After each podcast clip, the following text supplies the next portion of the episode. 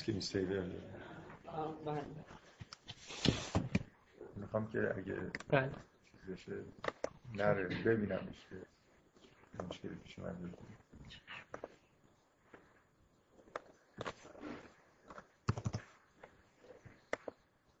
سه ساعت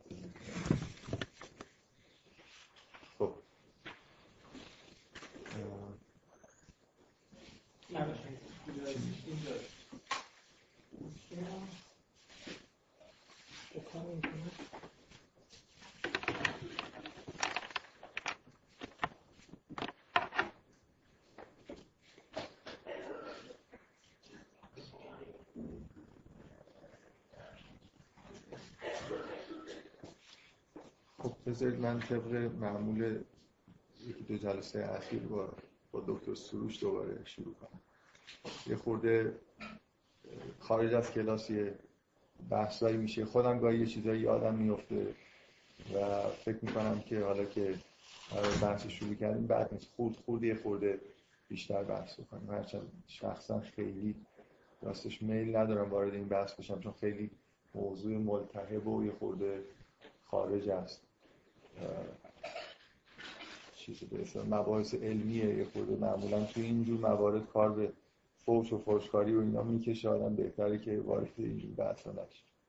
مدتی دکتر سروش هر وقت حرف می‌زنه خلاصه یه خود فوش می‌خوره و خودش هم خود میده. خودش هم دست به فوش دادنش بد نیست. منتها خیلی معدبانه و در قالب شعر و ادبیات و اینا با خلاصه چیزایی بذار من خلاصه چیزی که گفتم سعی کردم بدونی که حالا خیلی مرجع بدم و مثلا مرور دقیقی کرده باشم. بگم که در واقع انگیزه اصلی دکتر سروش توی همه کارهایی که از اولی, اولی که اومده و ما بعد از انقلاب شناختیمش یه جوری در واقع صد کردن جلوی انتقادایی که نسبت به مسائل دینی میشه و تهاجم های احتمالی که ممکنه بشه یا به قول خودشون اون بلایی که سر دین و مسیحیت توی اروپا اومد اینکه امکان داره اینجا سر اسلام و قرآن هم بیاد بنابراین یه جوری سعی بکنیم که در واقع راهی برای مقابله با این چیزا پیدا بکنیم من یه بار یادم افتاد که با یه نفر بحث می‌کردم و به من می‌گفت که انگیزه اصلی دکتر سروش اینه که به اصطلاح با قرائت به اصطلاح خود اون شخص که خب یه خورده شاید دیدگاهش سیاسی بود این بود که دکتر سروش به نوعی داره سعی می‌کنه که جلوی قرائت های فاشیستی از دین رو بگیره خب منظورش هم روشنه دیگه. یعنی مثلا فرض کنید یه جوری قرائت سنتی موجودی قرائت فاشیستیه شاید دکتر سروش هم سعی می‌کنه که جلوی قرائت فاشیستی باشه من فکر می‌کنم حالا شاید خیلی خود دکتر سروش موافق با یه همچین حرفی در مورد اظهار نظر خودش نباشه. مثلا به نوعی جلوی قرائت فاشیستی بایسته ولی یه،, یه چیزی هست. حالا من به میل دارم به این موضوع اشاره بکنم که فکر می‌کنم اینجا این نکته مهمی در مورد کل بحث‌های دکتر سروش هست که اگه بهش دقت بکنیم. خیلی زوایای دیگه ای از حرفایی که دکتر سروش زده در واقع روشن میشه که برای چی مثلا سمت بعضی از موضوعات میریم. در واقع ایده دکتر سروش برای دفاع کردن از مسائل دینی این نیست که مثل بعضی ها مثلا روحانیت وقتی می‌خواد از دین دفاع بکنه چیکار می‌کنه؟ شما هر سوالی بکنید بگید که مثلا این حکم چرا اینجوریه این آیه چرا اینطوریه. همون در واقع ایرادا در واقع چجوری پیدا میشن؟ یه قرائت غالب به اصطلاح رسمی از دین وجود داره و ایرادا معمولا به این قرائت رسمی داره وارد میشه دیگه. یعنی همون چیزی که شما توی تعلیمات دینیتون مثلا از مسائل اخلاقی گرفته تا مسائل مربوط به قرآن و احکام و همه چیز به هر حال یه در مجموعه قرائتی وجود داره که روحانیت هم بهش وفا هرچند که در جزئیاتش بین خود فرقه های مثلا دینی و داخل هر فرقه ای بین روحانیون اختلاف نظرهایی هست. ولی به هر میشه گفت که یه جور قرائت رسمی در هر فرقه ای لاقل نسبت به مسائل دینی وجود داره. و ایرادایی که در واقع می‌گیرن مثلا فرض کنید که این آیه چرا اینجوریه؟ خب همون معنی که به طور رسمی در مورد اون آیه هست رو مورد تهاجم دارن قرار یعنی اون نوع برخوردی که الان ما می‌شناسیم که مثلا تقریبا تفاصیلی وجود داره در مورد مسائل مثلا قرآن و روایات و احکام و اینا. مثلا معمولا هم بیشتر از هر چیزی به احکام ایراد گرفته میشه دیگه. و روحانیان هم خودشون رو به نوعی ملزم می‌دونن که از همون چیزی که هست دفاع کنن. در واقع تفاوتی بین اون چیزی که ما بهش میگیم الان همین واژه قرائت رسمی برای روحانیون خیلی سنگینه. شما بگید چیزی که شما میگید قرائت رسمی دینه. برای خاطر اینکه این توش یه شاعبه ای در واقع وجود داره که قرائت های دیگه هم وجود دارن یا می‌تونن وجود داشته باشن.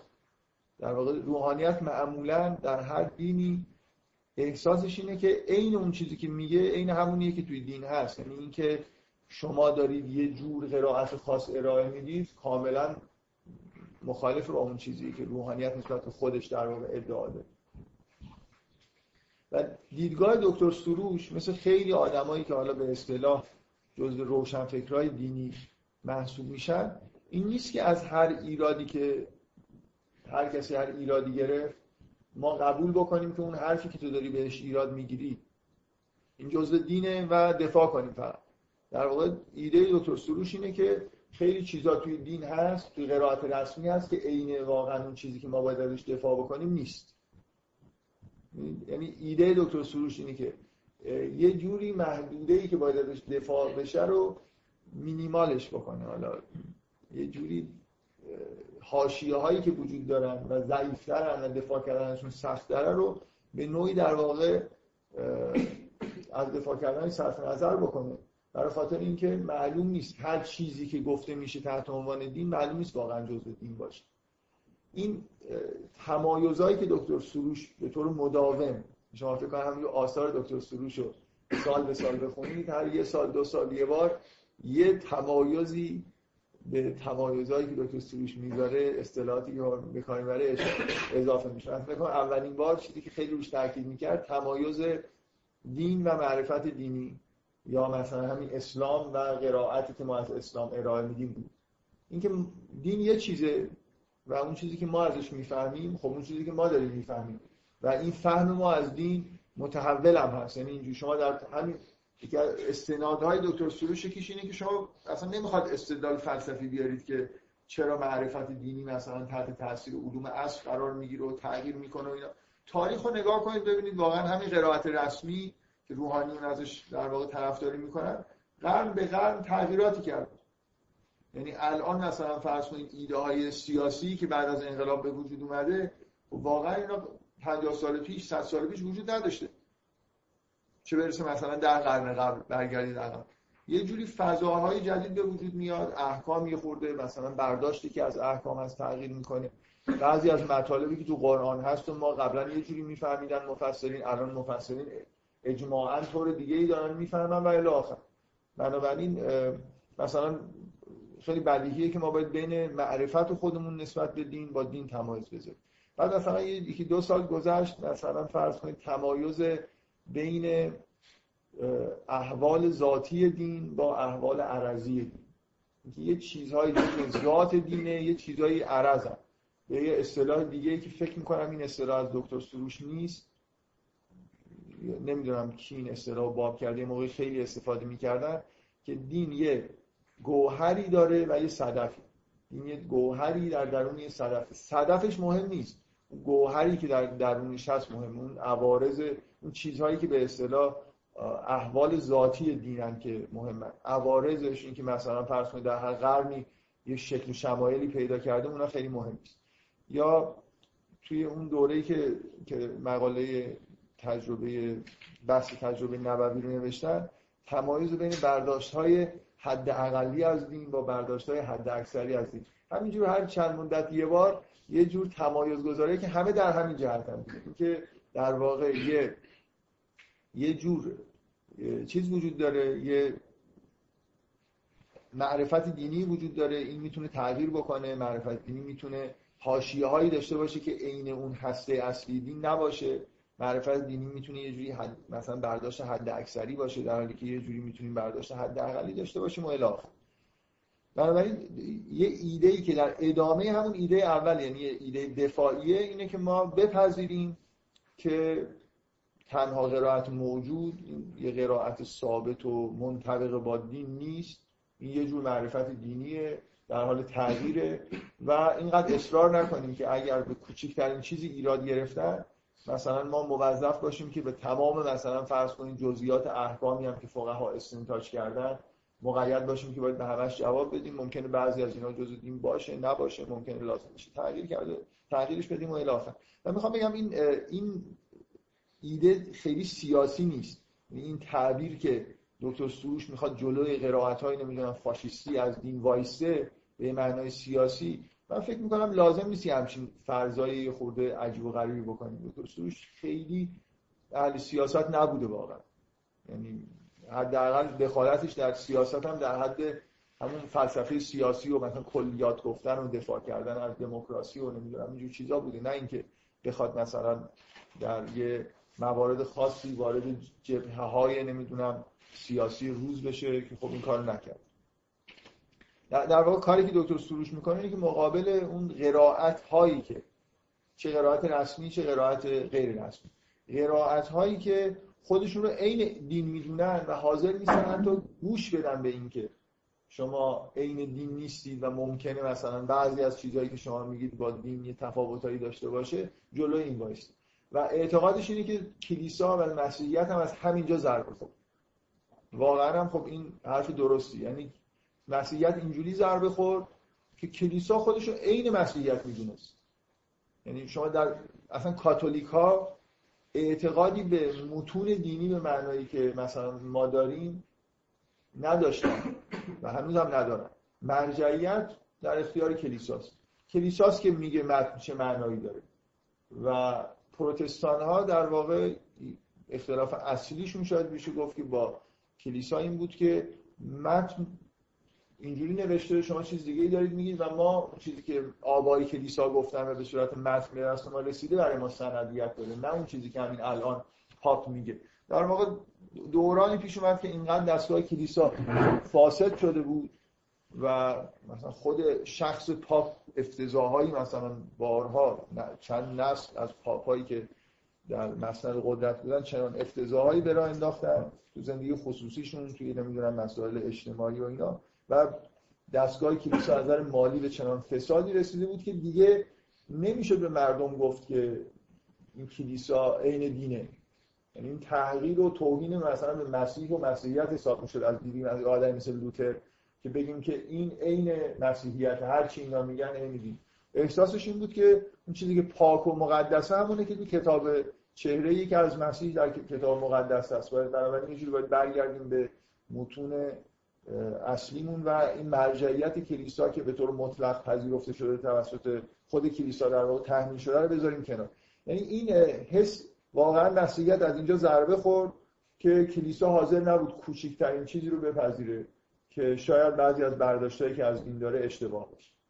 شاید در طول تاریخ تحریفایی توی دیدگاه های مثلا رسمی دینی ما نسبت به اون چیزی که واقعا بوده اتفاق افتاده. من اون جلسات مسیحیتی که دو بار به این اشاره کردم که اصلا به طور بدیهی شما ندین هر جور عقیده و فرهنگی رو توی جامعه حتی اگر خیلی قدیمی هم نباشه مربوط چند قرن قبل نباشه من از مارکسیسم مثال زدم به عنوان یه ایدئولوژی به اصطلاح روشن فکرانی متأخر که 150 سال بیشتر سابقه نداره و ظرف مدت کوتاه‌تر از شاید یه قرن به طور کامل مسخ شده. جلو چشم همه آدمایی که دنیا بودن و همه هم مارکسیست آدمای روشنفکری بودن.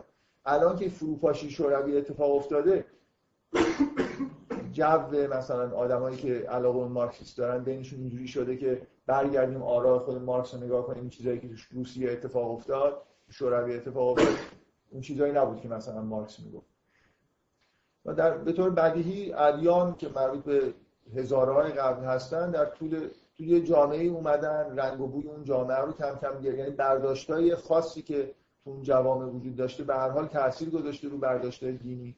و همینطور در طول تاریخ هم واقعا یه اتفاقای افتاده اینکه چند درصد چیزی که به ما رسیده به عنوان مثلا قرائت رسمی یا معرفت دینی تحریف توش اتفاق افتاده یا نه افتاده بحثیه که دیگه واقعا باید برگردیم متون رو بخونیم سعی کنیم با اتکار به متون یه جوری یه تفسیری داشته باشیم از اینکه چقدر تحریف شده است چقدر این واقعیت.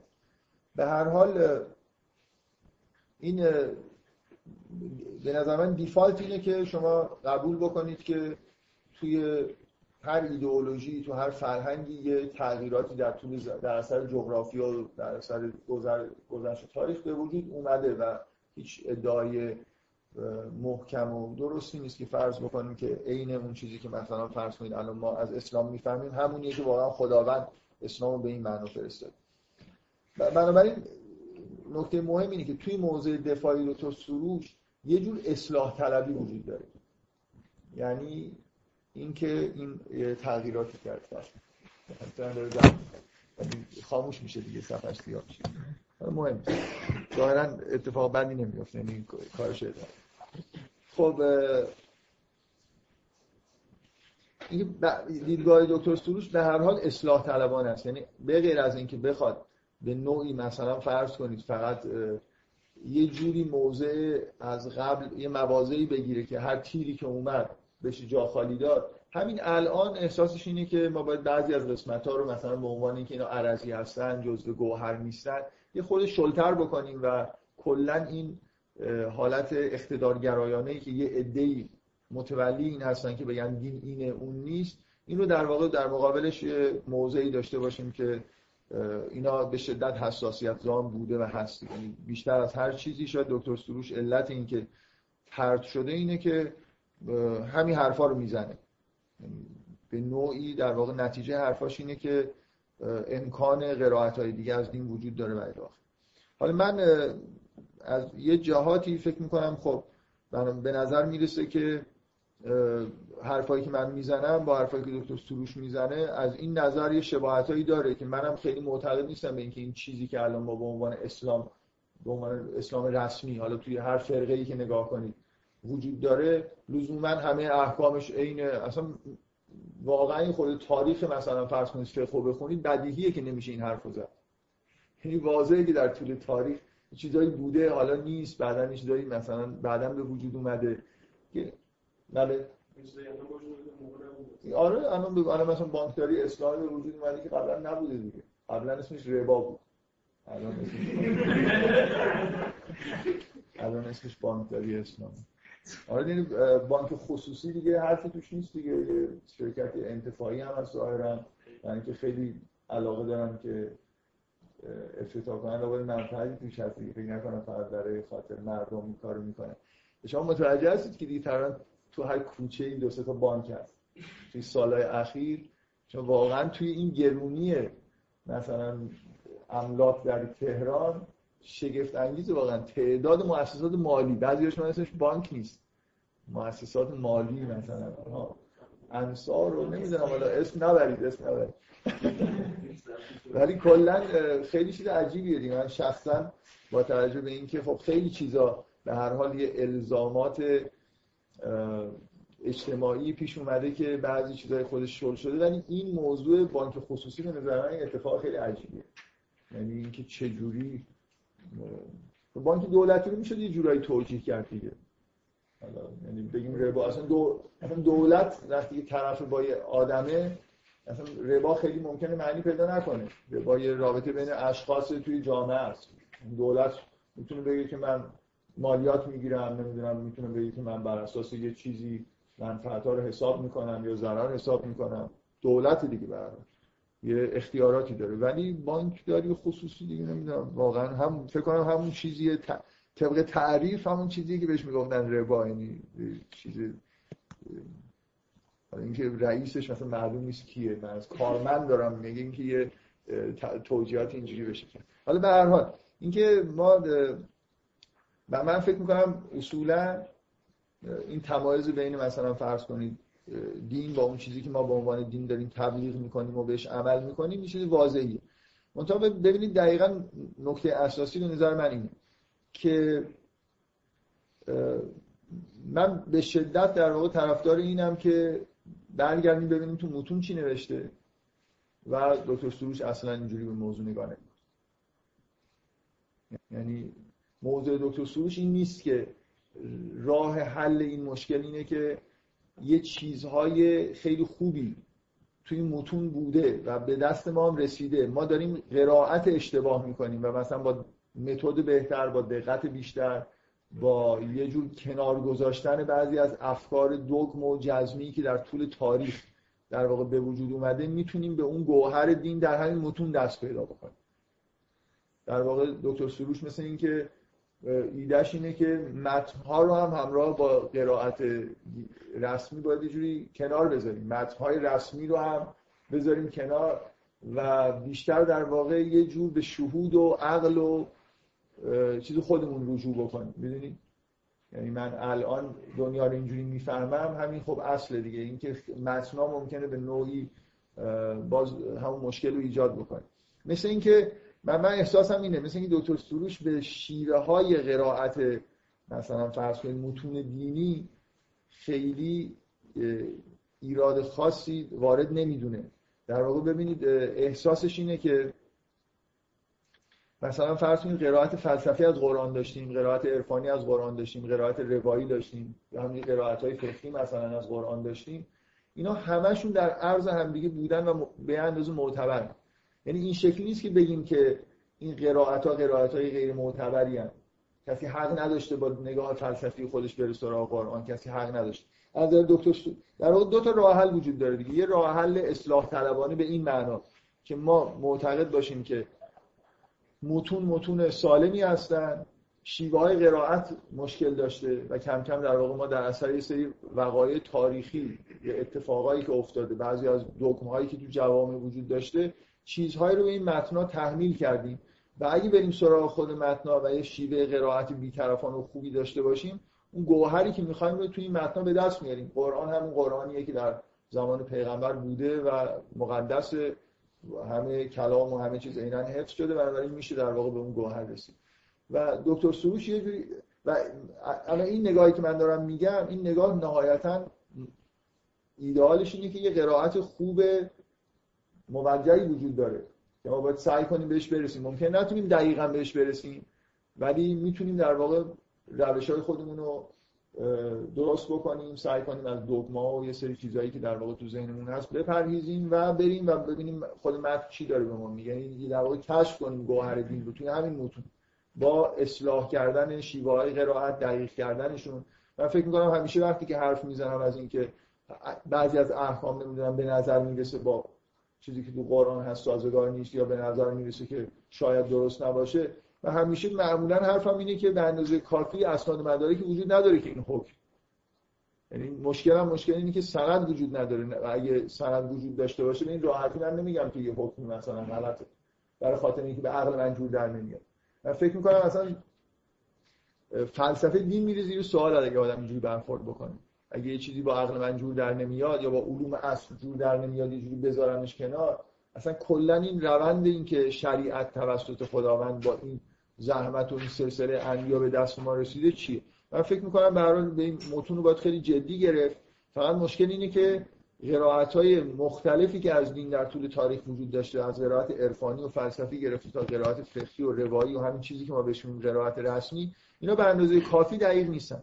ما توی موقعیت تاریخی قرار داریم که می‌تونیم با هزار و یک روش خوبی که الان از ابزارهای دیگه دیجیتال گرفته تا نمی‌دونم هرمنوتیک و زبانشناسی و این همه چیزی که در واقع در اختیارمون هست قرائت های خیلی دقیقتر و بهتری داشته باشیم. می‌تونیم تمام کتب فقهی و رجال و همه اینا رو واقعا یه جوری به اصطلاح علما تنقیح بکنیم. یعنی بگیم که اون کتاب به این دلیل متوجه چون الان تمام مثلا علم رجال و نمی‌دونم حدیث و اینا به حافظه انسان ها وابسته است. یعنی یه آدمی خیلی با حافظه زیاد تمام مثلا مرحوم آیت الله رزما مرشی ندفی معروفی که همه رجال رو با تمام شجر نامه اینا تو ذهنش داره. یعنی واقعا آدمی بود با حافظه فوق العاده قوی و تمام کتابا رو مثلا کتابخونه ایشون یکی از بزرگترین کتابخونه های ایرانه و اینا رو واقعا خودش زحمت کشیده کتابا رو جمع کرد نسخه های خطی خیلی قدیمی. اینکه در واقع یه جور مثل یه تاریخچه زنده فقه و حدیث و همه کتابای دینی شیعه بود. و اینکه میشه اینا رو در واقع به طور دقیقتری روش کار کرد. و این, یه ایده است که ما مشکلمون اینه که یه چیز خوبی در متون هست و این در سایه بعضی از تحریف های تاریخی و جغرافیایی و فرهنگی و بعضی از دگمایی که اومده بعضی از اشتباهایی که از روش در واقع وجود داره یه مقدار مشکل پیدا کرده به این دلیله که چیزی که تحت عنوان قرائت رسمی الان از دین داریم یه مشکلاتی داره که قابل دفاع نیست و نباید هم ازش دفاع بکنیم. واقعا این به نظر میاد که بعضی از اشکالاتی که وجود داره مشکل اینه که این جزء دین نیست. نه اینکه موظف باشیم که از تمام جزئیات احکام مثلا دفاع کنیم برای خاطر اینکه چند قرنه که مثلا این حکم این شکلی متداول بوده که جزء دین حساب بشه. این یه دیدگاه و دیدگاه دکتر سروش اینجوری نیست. دیدگاه دکتر سروش دفاع از همون پلورالیسمه. یعنی بذاریم همه این قرائت در کنار هم دیگه وجود داشته باشن. و هی نیاییم مثلا فرض کنید بگید فقط منم که قرائتم درسته. اتفاقا موضوع برعکس دیگه. یعنی به جای اینکه ملاکایی رو در واقع بذاریم نشون بدیم که این قرائت ضعف داره اون قرائت داره از این پیشفرضایی استفاده می‌کنه که از متن نیومده و اینا رو جرم حساب بکنیم برعکس. موجه بدونیم که آدما با پیشفرضای خودشون بیان قرائت‌های خودشون رو داشته باشن و فاشیست نباشیم. به این معنا شاید این حرفی که می‌زنن معنی داشته باشه.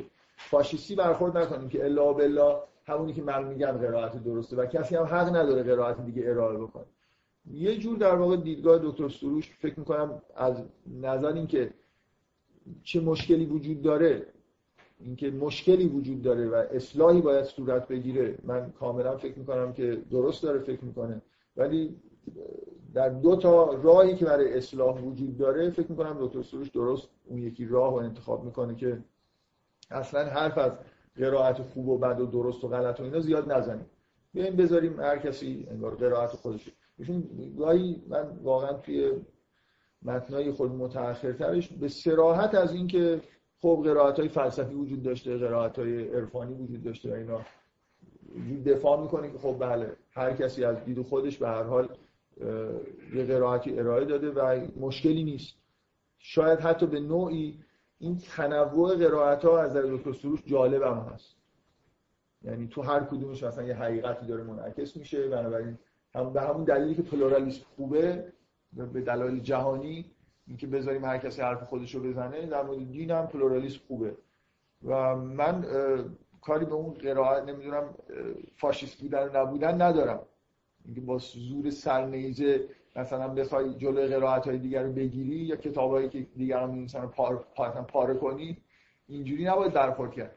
ولی اینکه اساس اینه که قرائت خوب و بد ملاکایی براش وجود داره. متن میشه خوب خون میشه بد خون قرائت های فلسفی افتضاح بودن از نظر من. اصلا نه در قرآن جوهر و عرض و هیچی نداریم.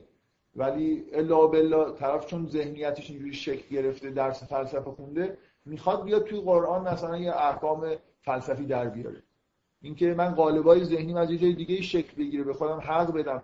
به جای در واقع قرآن قراره که حکم بکنه در مورد چیزی که تو ذهن من هست.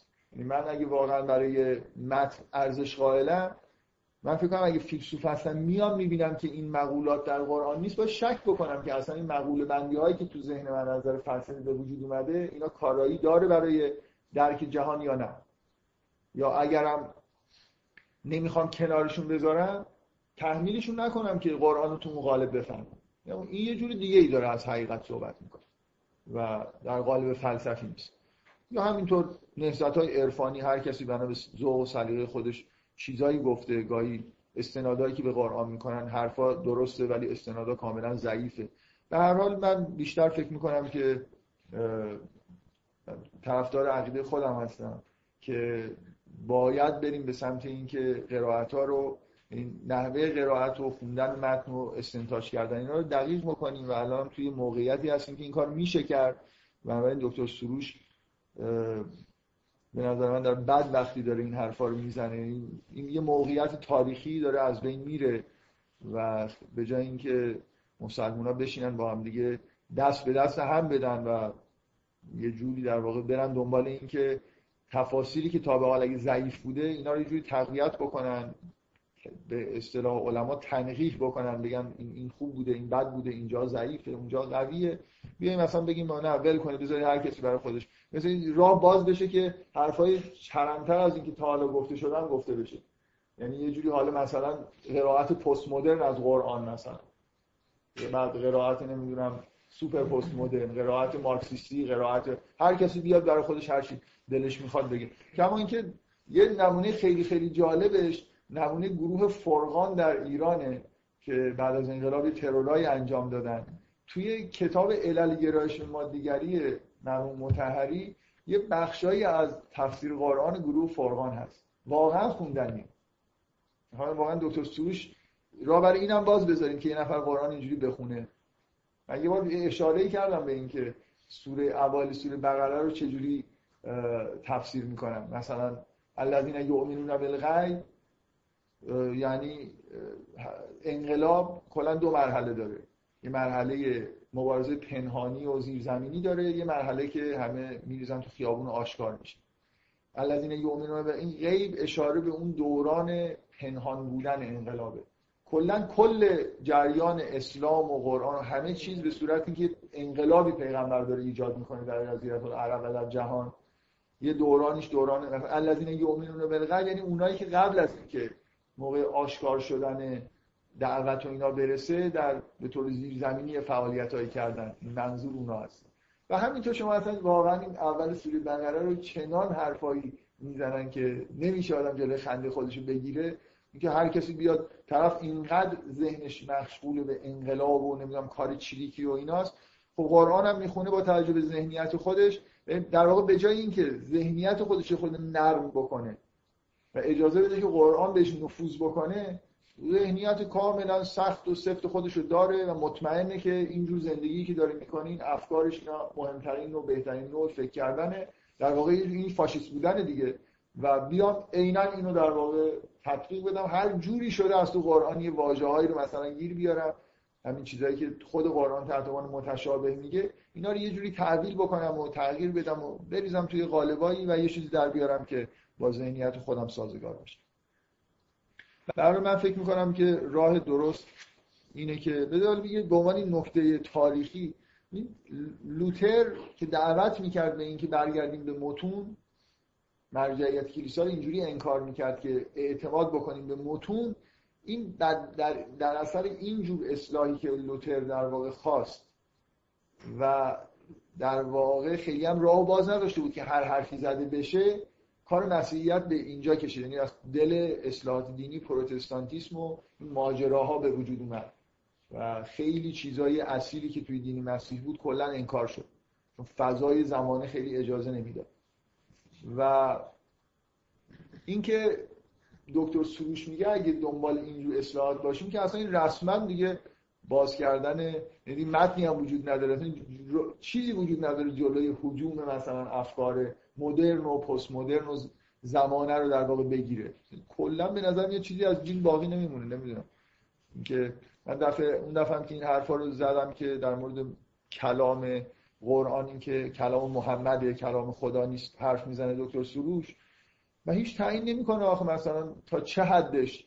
میگه در اون موردایی که مهم نیست. ممکنه اشتباهاتی باشه. و کجا مهمه کجا نیست؟ یعنی اصلا کلا مرزی وجود نداره. یعنی یه چیزی باقی نمیمونه. من بگم که اینو اجازه ندارم دست بزنم همه چیز به نظر قابل دستکاری می‌رسه من می‌خوام بگم با اون تقوایی که لوتر داشت و اعتماد و اعتقاد شدیدی که به کتاب مقدس داشت وقتی که اون به اصطلاح قرائت رسمی شکست اون اقتدار از بین رفت یه همچین از دلش سرمایه‌داری و تمام این ماجراهای دوران مثلا بعد از ظهور پروتستانتیسم به وجود اومد به غیر از اون کشت و کشتارا رو کار ندارم. مهم اینه که واقعا این چیزی که از مسیحیت زاییده شد از دل کاتولیک چیزی بهتر از خود کاتولیسیسم نبود. یعنی یه جوری جدا انکار کردن خیلی چیزای ارزش‌های دینی واقعا توش بود. به دنیای پروتستانتیسم راه رو باز کرد برای سکولار شدن تمدن غرب. آره دیگه هم هم بارها قتل عام کردن. اوناشو من کار ندارم که چی کار کردم.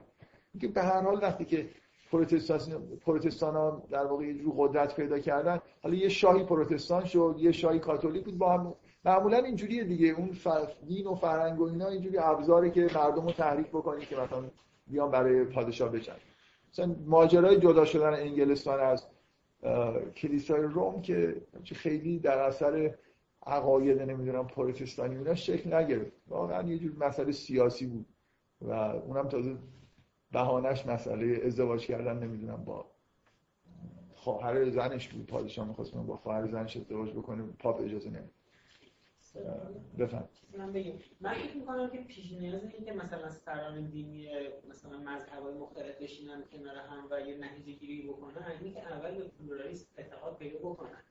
یعنی اگه مثلا شما میگید که پلورالیسم معنی روشنی داره. پلورالیسم یعنی اینکه اصولا انگار حقیقتی وجود نداره. و ببینید ببینید برداشت فاشیستی اینه که حالا کلمه رو من به کار بردم دیگه حالا همینجور دارم تو جلسه میگم واژه سیاسی جالب است حالا برداشت فا... قرائت فاشیستی یعنی اینکه من یه چیزی بگم و واقعا فکر کنم که این عین حقیقت. و هر کیم غیر این میگه نه تنها اشتباه می‌کنه اصلا آدم بدیه. باید از بین بره. خب؟ این که افتضاح. پلورالیسم چیزی افراطی جلوی اینه که اصلا قرائت درست چیزی وجود نداره که مثلا قرائت های مختلفش همگرا بشه. ببین الان من میگم که آره من, من یه قرائتی مثلا از یه سوره ارائه میدم. میگم که این سوره معنیش اینه. و همین الان هم به شما رسما میگم که درصدش اشتباهه و خیلی حرفای بهتر از اینا میشه زد. و من فکر می‌کنم دکتر سروش اصولا راهو برای اینکه بین قرائت های مختلف قضاوت بکنیم بگیم این غلط این درسته جوری میبنده. یعنی قرائت فلسفی همونقدر اعتبار داره قرائت عرفانی هم داره. به نظر من همه بی اعتبارن. و یه بار که شما بگید که همه رو یه جوری در واقع انگار معتبر بود. بذارید در کنار همدیگه زندگی کنن. کاری به کار همدیگه نداشته کار به کار هم نداشته باشن آره همدیگه نکشن. ولی بحث که باید بکنیم به نظر من تمام این تفاسیر قرآنی که نوشته شده به از یکی دو تا در طول تاریخ همشون اصلا مشکل دارن برای خاطر اینکه هیچ شیوه کلی ارائه نمیدن برای تفسیر خودشون. همینطوری در واقع هر جایی طرف یه جوری واژه ها رو یه جور معنی می‌کنه. معلوم نیست که در و پیکری نداره. المیزان داره امام فخر رازی بد نیست مثلا سید قطب خلاصه حالا خیلی قاعده من نیست ولی یه کارای اصولی رو داره سعی می‌کنه انجام بده. و اینکه میشه اینو جلو برد دیگه. یعنی ما تو دوره هستیم که می‌تونیم تفسیرهای خیلی بهتری بنویسیم. و من فکر می‌کنم درست توی زمانی قرار گرفتیم که میشه قرائت های دقیقتری ارائه کرد. و فکر می‌کنم که الان مثلا جف توی حداقل یه لایه هایی از روحانیت ایران هم اینجوری نیست که خیلی مقاومت بکنن در مثلا برید قوم ببینید چند تا مؤسسه کامپیوتری درست کردن با تمام قوا دارن سعی می‌کنن همه کتاب های مثلا فقهی رو بدن توی یه جایی بشه سرچ کرد کتاب های هر من هر دفعه نمایشگاه کتاب میرم هر سال یه چیزای محصولات جدید دارن واقعا الان یه من خودم که دو تا از این نرم افزارشون که خریدم هزاران جلد کتاب مثلا فرض حدیث توی یه دونه سی دی هست. شما به راحتی می‌تونید سرچ بکنید مثلا ببینید که در مورد یه موضوع خاص کلا این واژه اصلا چند تا حدیث اومده. اینا خیلی امکانات خوبی میده. شما کم کم می‌تونید از نظر نسخه شناسی یعنی یه علمی که الان واقعا علم پیشرفته نسخه شناسی. به راحتی می‌تونید بگید نسخه جعلی اون نسخه. امکان نداره این نسخه مربوط اون ادعایی که می‌کنه. یعنی بعضی از نسخه ها اینجوری که مؤلف برای اینکه نسخه خودشو اعتبارش زیاد بکنه تاریخ دو یعنی کسی که نسخه برداری کرده دروغ دروغ نوشته. و اینو میشه تشخیص داد که این از جوهرش گرفته تا نمی‌دونم کاغذش و اینا. واقعا روش های خوب و دقیق آکادمیکی وجود داره که این چیزها رو میشه فهمید. و اینکه این کارا رو الان ما می‌تونیم واقعا 50 سال پیش نمی‌شد کرد. اینکه اینجوری نیست که روحانیت در مقابل این دقت نظرهای مدرن مقاومت بکنه. من فکر می‌کنم روحانیت حساسیت نشون میده برای خاطر اینکه معلوم نیست این اصلاحاتی که داره ادعا میشه قرار انجام بشه شیوهش چیه؟ متدی ارائه نمیشه. من فکر می‌کنم روحانیت حساسیتی داشته باشه. اگه شما بیاید بگید که الان ما ابزارهایی داریم دقیق‌تر میشه کار کرد. فکر کنم بعضیاشون قطعا یه جوری که خب خیلی آدمای ممکنه دوگ باشن از هر جور تغییری بترسن. حتی تغییر روش. مثلا از کامپیوتر هم خب مطمئنا می‌تونید حدس بزنید دیگه. من دانشجو لیسانس که بودم یه استادی تو دانشگاه فنی دانشگاه تهران تو رشته عمران بود که از کامپیوتر بعدش میومد سر کلاس هم می‌گفت. می‌گفت مهندس نباید نقشه رو با نمی‌دونم چیز بکش من قبول ندارم. مهندس باید نمی‌دونم ماشین حساب نداشته باشه. مهندس باید با 70 80 سالش بود دیگه. خب طبیعی هم هست دیگه. شما انتظار نداشته باشید یه آدمی از نسل مثلا قدیم حوزه علمی بیاد بشینه پای کامپیوتر و یا از اینکه طلبه های جوانتر دارن این کار می‌کنن خوشش میترسه احتمالا. معلوم نیست از تو این دستگاه چی در میاد. یه ممکنه اصلا اینم کفار ساختن دیگه برای ذاتش اصلا یه جورایی معلوم نیست از کجا اومده. بنابراین مشکل ممکنه ایجاد بکنه. من می‌خوام بگم که در واقع پلورالیسم به معنایی که حقیقت وجود نداره و مقیاس ها و ملاک هم وجود نداره که شما قرائت خودتون از حقیقت با هم مقایسه بکنید. این کاملا افراطی. من فکر می‌کنم همونطوری که توی شناخت جهان توی ساینس ما برای دور نزدیک بودن مدلمون با حقیقت یه جور آزمونایی می‌تونیم ترتیب بدیم همینطور شما برای از فقه گرفته تا تفسیر قرآن می‌تونید آزمون داشته باشید. یعنی متن یه چیزهایی توش هست فکتایی در واقع ارائه می‌کنه که میشه شما حرفاتون رو باش بسنجید. یه تفسیر فلسفی یا عرفانی دل بخواه حرفی برای گفتن نداره. شما بیاید بگید این آیه چرا بعد از اون آیه اومده؟ این واژه رو چرا عصا چرا در داستان موسی یه دفعه مفهوم اوسیان گرفته؟ خب فکر می‌کنم بتونه کسی که این تفسیر عرفانی رو ارائه میده بتونه یه جوری ملاک بهتون نشون بده چرا این واژه رو داره اینجوری معنی می‌کنه. حسش اینه که این مفهومی که داره میگه درسته. و اون اوسیان مثلا اینجا با این عصا یه جوری چیز داره رابطه داره. ولی من میگم که خب اینجور این برداشته در برداشته که به جلوش گرفته بشه دیگه. زیادی دل بخواه. من باید بدونم واژه ها رو چجوری معنی می‌کنم یه متدی داشته باشه. بفهم مثلا برداشتم از کسر گرایی نبود که یعنی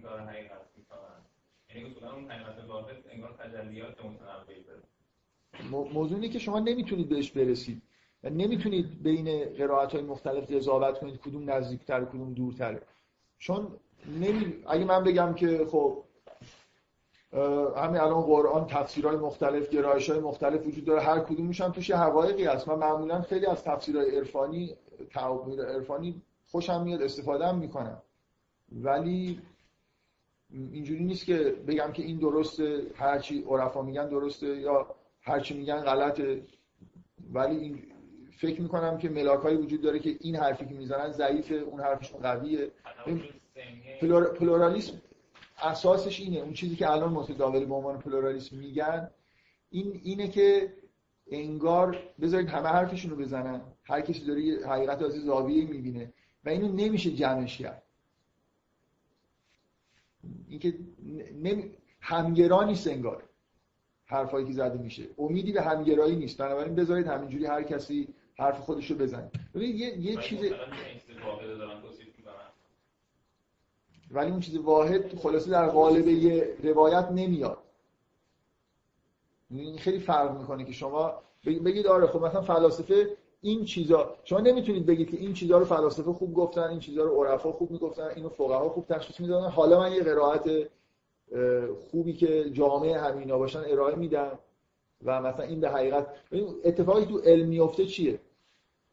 پلورالیسم به این معنا تو علم وجود داره. هر فیزیکدانی هر مدلی می‌خواد ارائه بده. هیچ فاشیسمی وجود نداره در علم. ولی اینجوری نیست که من بگم که مدل های مختلف با هم قابل مقایسه نیستن. احساسم اینه که روش هایی وجود داره.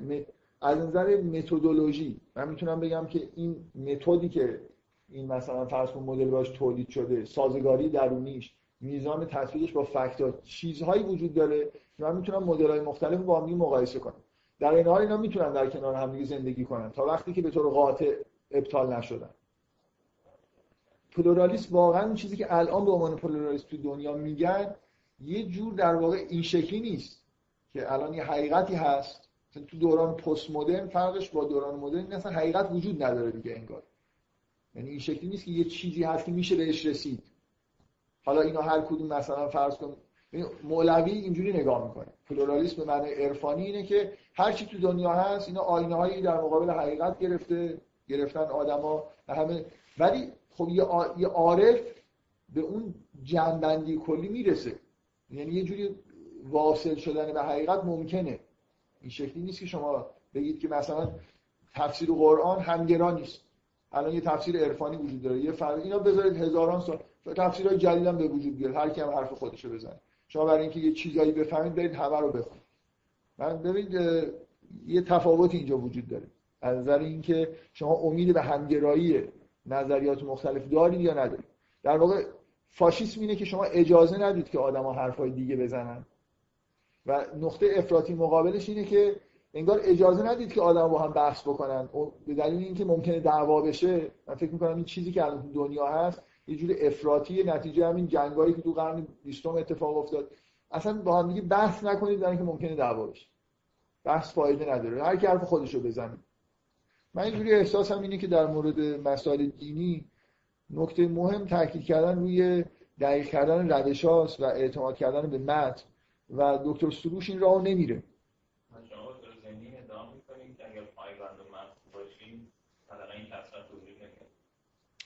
هم به همگرایی یعنی مطمئنا تفسیر فلسفی با این اوضاع احوال به هم ریختش دیگه محلی از اعراب نداره. نه قطعا. هیچ وقت شما انتظار نداشته باشید که من به یه جایی برسم بگم آقا من همه چیزی فهمیدم. همونجوری دنیا رو نمی‌فهمم. یه جور یه پروسه دینامیک دیگه همینطور بهتر و بهتر میشه فهمید. الان واقعا نمیشه گفت که مدل فیزیک تو قرن 21 از مثلا قرن 17 بهتر یه جوری از مکانیک نیوتونی نزدیکتر به یعنی به مجموعه زیادی از فکت‌ها وجود دارن که این به عنوان مدل ریاضی ها این مدل ریاضی خیلی چیزها رو توجیه می‌کنه که اصلا تو مکانیک نیوتونی به هیچ وجه توجیه نمیشن مفاهیم جدید بهش اضافه شده معادلاتش پیچیده‌تر شده. در حال داریم به سمتی میریم دیگه به سمتی که آدم احساس این که به یه کمالی داریم نزدیک میشیم رو توش در واقع این حس توی علم وجود داره. من فکر می‌کنم تو تفسیر متون هم همین مسئله وجود داره. از ادبیات گرفته فرق نمی‌کنه. پلورالیسم به معنای اینکه هر کسی حق داره نقد خودش در مورد اثر هنری بگه ولی اینجوری نیست که هر کسی هر چیزی گفت نتونیم با هم دیگه نقدار مقایسه بکنیم. نقدار شیوه هایی وجود داره که همونطوری که در مورد ساینس اتفاق میفته نقدار میشه در واقع یه محکایی برای حافظ چی میگه؟ میگه که آقای بابا که نقدها رو عیار یه چیزی یه چیزی این شکلی توی اشعار حافظ هست. یه روزی خلاصه این حرفا یه عیارهایی وجود داره محکهایی وجود داره که میشه حرفا رو با سنجید صحت و سقم حرفا. بذارید از این مجموعه چیزهایی که گفتم در مورد دکتر سروش کنم اون راز این که چرا حرفاش تأثیر گذاره و تو جامعه ایران میپسندنش روشن دیگه. یکی این که خیلی از آدمایی که توی محیط های دانشگاهی و محیط های روشنفکری هستن این مشکل رو دارن. یعنی ترس از اون اقتداری که تو جامعه دانشگاهی و علمی وجود داره علوم اصل و اینا حس اینجوری تو خیلی آدم هست که اگه این conflict به وجود بیاد مثلا یه جوری انگار اون چیزی که قدرتمندتره science به نظر میاد چون آدمایی که تو حوزه علمیه قم هستن و اصلا کاری به مجامع دانشگاهی و science ندارن ترسی ندارن از اینکه مشکلی پیش بیاد. اصلا اعتباری قائل نیستن برای science. ولی آدمایی که توی جامعه همینجوری دارن زندگی می‌کنن تو جامعه دانشگاهی هستن واقعا یه اعتباری تو ذهنشون. برای دین, دین یه اعتباری داره science هم یه اعتبار. به این چیزی که science میگه در نظرشون یه قطعی تر انگار می‌رسه. اون چیزایی که از متون مثلا فرسون قرائت که انجام شده. اینی که به هر حال طبیعیه که اینجور موضع دفاعی دکتر سروش بهشون به اصطلاح میچسبه خوب حس خوبی بهشون دست میده. به اضافه اینکه خیلی آدمایی که تو جامعه ما هستن این مشکل اقتدار سیاسی و نمی‌دونم اقتدار گرایی و قرائت این است و جز این نیستی که مثلا بعضی ارائه میدن رو در باش مشکل دارن دیگه. من من این تجربه خاطر انگیز دوران دبیرستان من اینه که با معلم دینی روحانی سال سوم دبیرستان معلم دینی ما بود. یه بار اومد تو کلاس و منم آدم مذهبی بودم. اون موقع به هر حال یه جوری بود بچه‌ها یه مارکسیست بودن یه عده مذهبی همراه با مارکسیست بودن. مثلا طرفدار این سازمان مجاهدین خلق و اینا بودن. و منم یه جوری وقتی یکی می...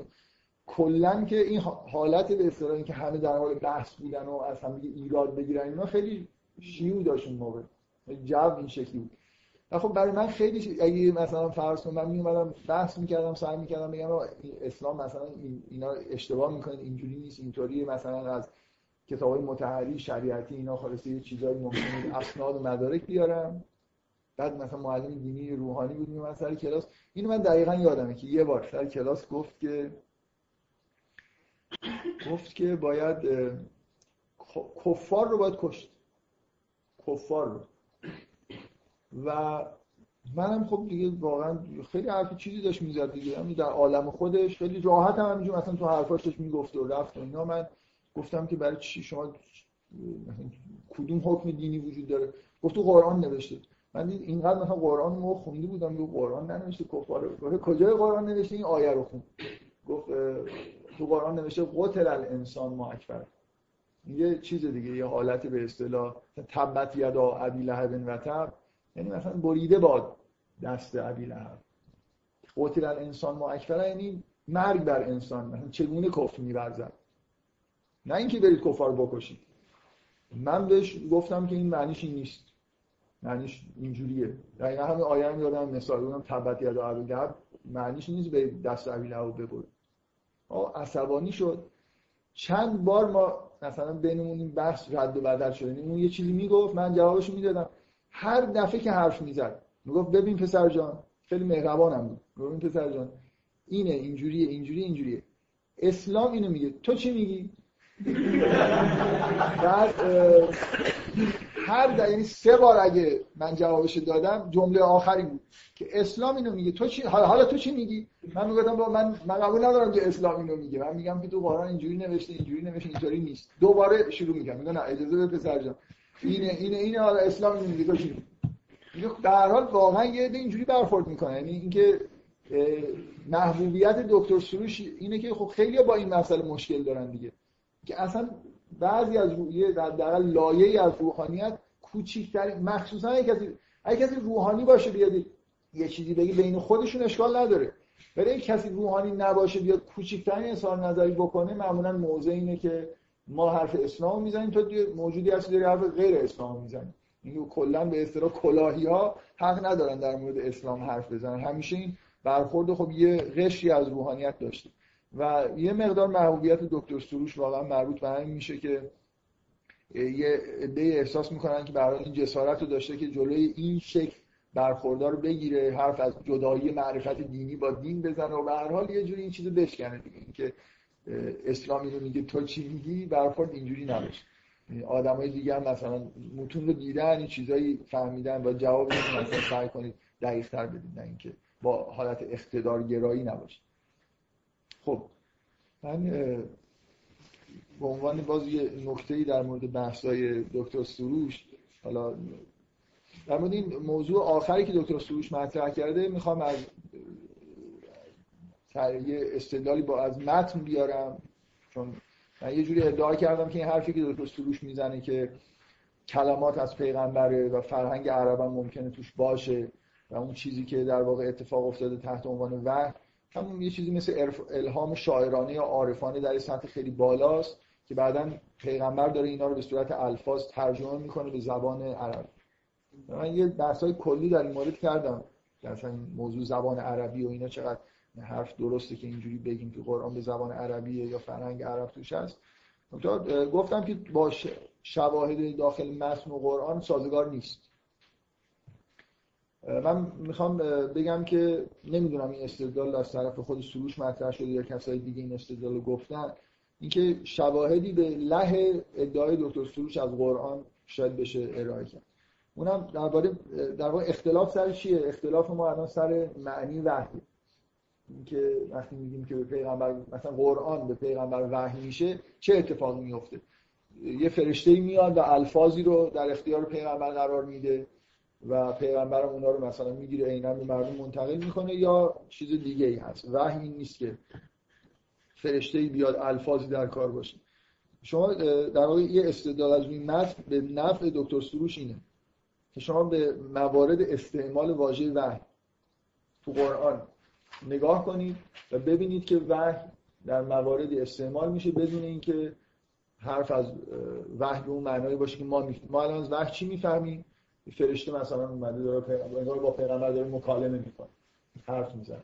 شما در قرآن می‌خونید که مثلا ما به زنبور اصل وحی کردیم که بره در کوه ها مثلا فرض کنید من سکونت بکنه و بعدا هم از گل ها بخوره و این و اصل مثلا تولید بکنه.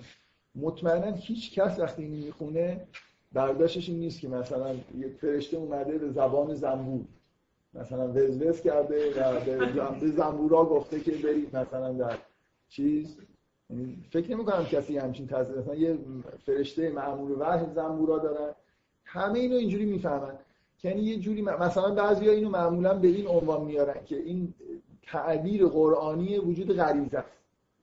ما میگیم حیوانات غریزه داره چیزی که تو قرآن اومده انگار یه جوری اون کاری که زنبور باید انجام بده بهش داره الهام میشه. حالا همونطوری که مثلا شما بگید توی انسان یه زمیر ناخودآگاهی وجود داره که یه سری اینفورمیشن در مورد اینکه چیکار بکنه چیکار نکنه توش هست از درون بهش اطلاعاتی می‌رسه. در زنبور هم همینجوری ساختار وجودیش یه چیزایی رو در واقع بهش در واقع انگار الهام می‌کنه. حالا اینو هر جوری می‌خواید شما تعبیر کنید. به هر حال فرشته ای نیومده با زنبور حرف بزنه. یا همینطور اکثرا مفسرین فکر می‌کنم اینو قبول دارن. که وقتی در قرآن گفته میشه که و اوحینا الی ام موسی که به مادر موسی وحی کردیم که اینو در یه چیز قرار بده مثلا به شیر بده و اینو در یه دونه هر وقت ترسیدی اینو در یه تابوتی قرار بده توی یه صندوقچه اون بنداز توی آب. فکر نمی کنم برداشت مفسرین این باشه که اینجا معنیش اینه که جبرئیل اومده و این رو به مادر موسی گفته. در اینکه اعتقادی وجود نداره به اینکه مادر موسی مثلا به این مقام نبوت رسیده بوده که می‌تونسته مثلا با فرشته ارتباط برقرار بکنه. معمولا مفسرین اینجا میگن که مثلا به دل مادر موسی اینجوری افتاد که مثلا اینو در تابوت قرار بده بنابراین بنا به خود تفاسیر به نظر میاد مواردی از کاربرد وحی توی قرآن وجود داره که به ما این جواز رو میده که وحی رو الهام در واقع تعبیر بکنیم. نه. اینکه نمی‌دونم مثلا یه واژگانی عینا منتقل بشه. پس الزامی توی متن نیست که من اگه میگم وحی معنیش این باشه که فرشته اومده الفاظی در کار بوده بلکه با توجه به مواردی که می‌دونم معنیش چی مثلا در مورد زنبور اثر می‌تونم فرض بکنم که وحی در مورد انسان هم چیزی شبیه این توی حد بالاتری اتفاق میفته یه جور الهامات خیلی شدیدی وجود داره که بعدا خب به طور طبیعی اینا تبدیل به معارفی میشن تبدیل به چیزی در یه زبانی میشن و الی این در واقع یه جور دفاع از اینه که وحی تو قرآن به معنای رد بدل شدن کلام نیست بلکه بیشتر به معنی الهام اومده. در بعضی از موارد به وضوح به معنی الهام اومده. بفرمایید.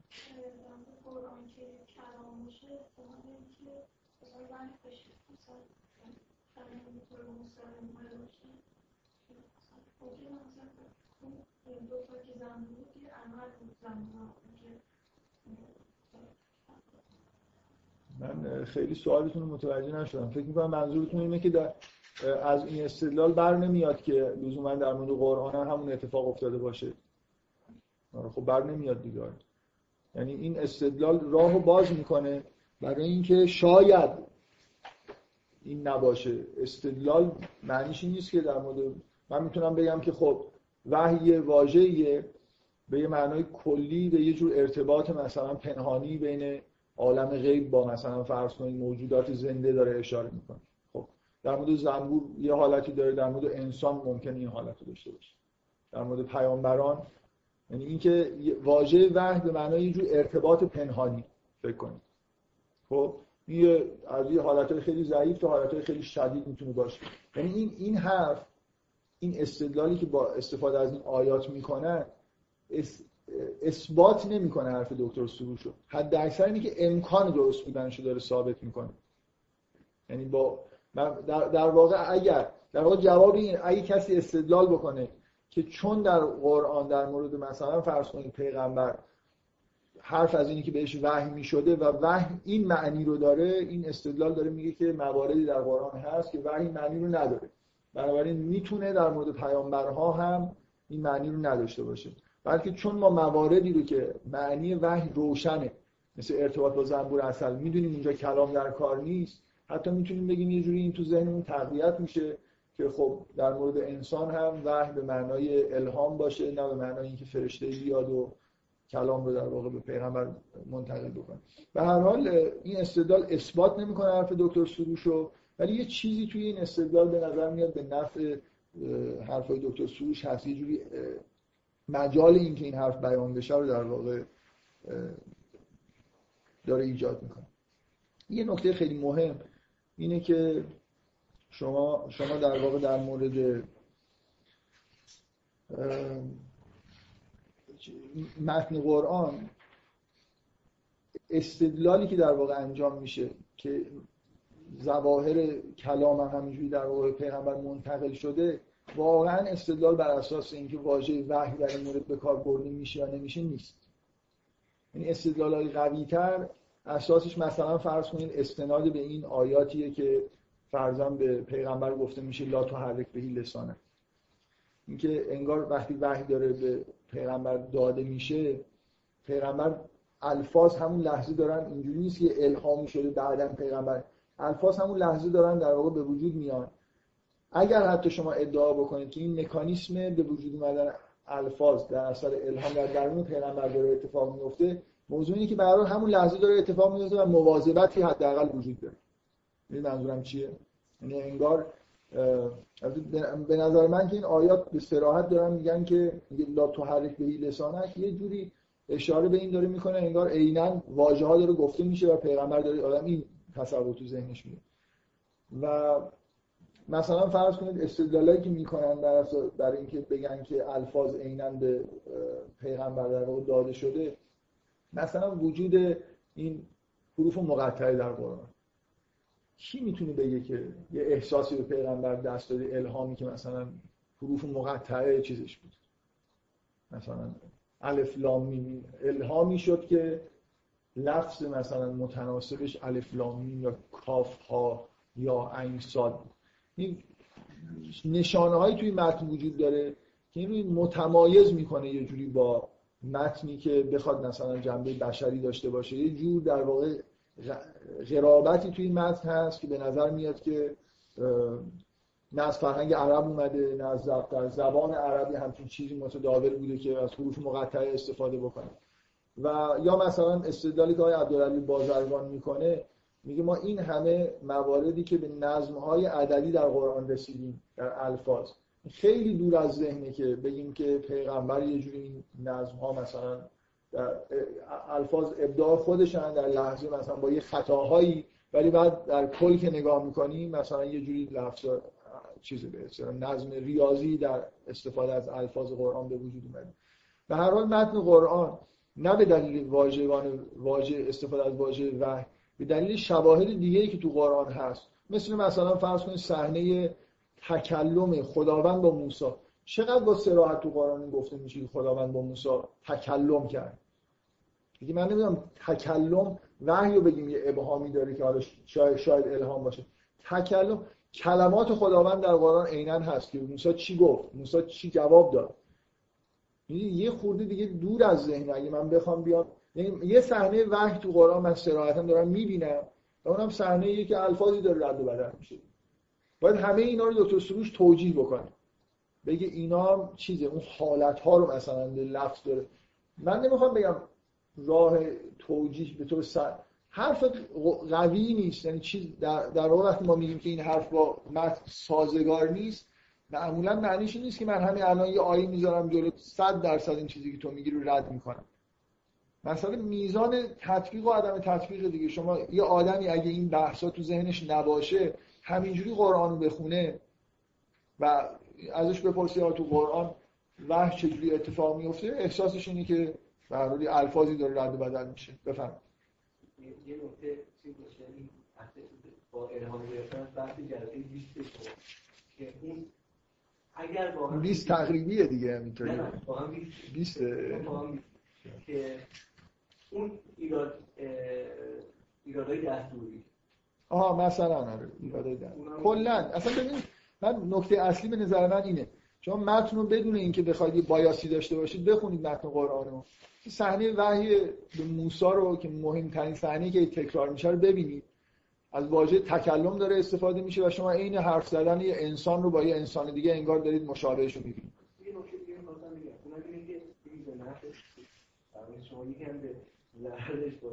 که یکم این دور نداره یکم.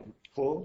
که شما برای من یک چیزی قائل میشی مثلا اینکه اگر چیزی اگه یک بعضی چیزها درش حقیقتن و بعد میگید خب من دارم تو متن می‌بینم که اینو گفته. مثل اینکه از آیه مثلا آیه چیز شما مثل اینی که می‌خواد بگید که یعنی چون دکتر اگه حرف دکتر سروش درست باشه اون وقت با استفاده از متن نمیشه استدلال کرد. خود دکتر سروش اینو فکر نکنم قبول بکنه. که دیگه متن به, به افتضاحی رسیده که هیچ استدلالی نمیشه باش کرد. این دیگه این حرفی که شما دارید می‌زنید معنیش اینه دیگه. معنیش اینه که اصلا چرا داری از متن استفاده می‌کنی؟ متنی که پیغمبر ساخته. دیگه واقعا. اگه کار ب... اگه این حرف دکتر سروش بزنید دقیقا معنیش اینه که متن دیگه هیچ معنی نداره. اصلا حرف متن بذاریم کنار دیگه. دیگه حتی در مورد اینکه خود متن داره چی میگه در مورد وحی مثلا به عنوان خیلی معنوی من نمی‌تونم به اشارات متن یعنی پیغمبر خودش در مورد اینکه چه اتفاقی داره برای خودش از موسی میفتن یه جعلهایی مثلا داره. بنا به فرهنگ عرب لابد. مثلا عرب فکر می‌کردن که خدا حرف می‌زنه من نمی‌دونم اصلا به عرب این فکر در نه من فکر می‌کنم که نه من فکر می‌کنم دکتر سروش در استدلال متن رو به هیچ وجه انکار نمی‌کنه. در واقع مسئله اینه که به بعضی از زوائد مثلا فرض کن در مورد حقایق عالم و نمی‌دونم وحی و نبوت و این چیزای دینی فکر می‌کنم به کاملا معتقده که اینا یه جور مسئولیت از خطا توش هست. اعتقادش اینه که توی حواشی ممکنه خطاهای اتفاق افتاده باشه مخصوصا جایی که در مورد طبیعت و خرما و این چیزا اگه حرفی زده شده. دقت می‌کنید.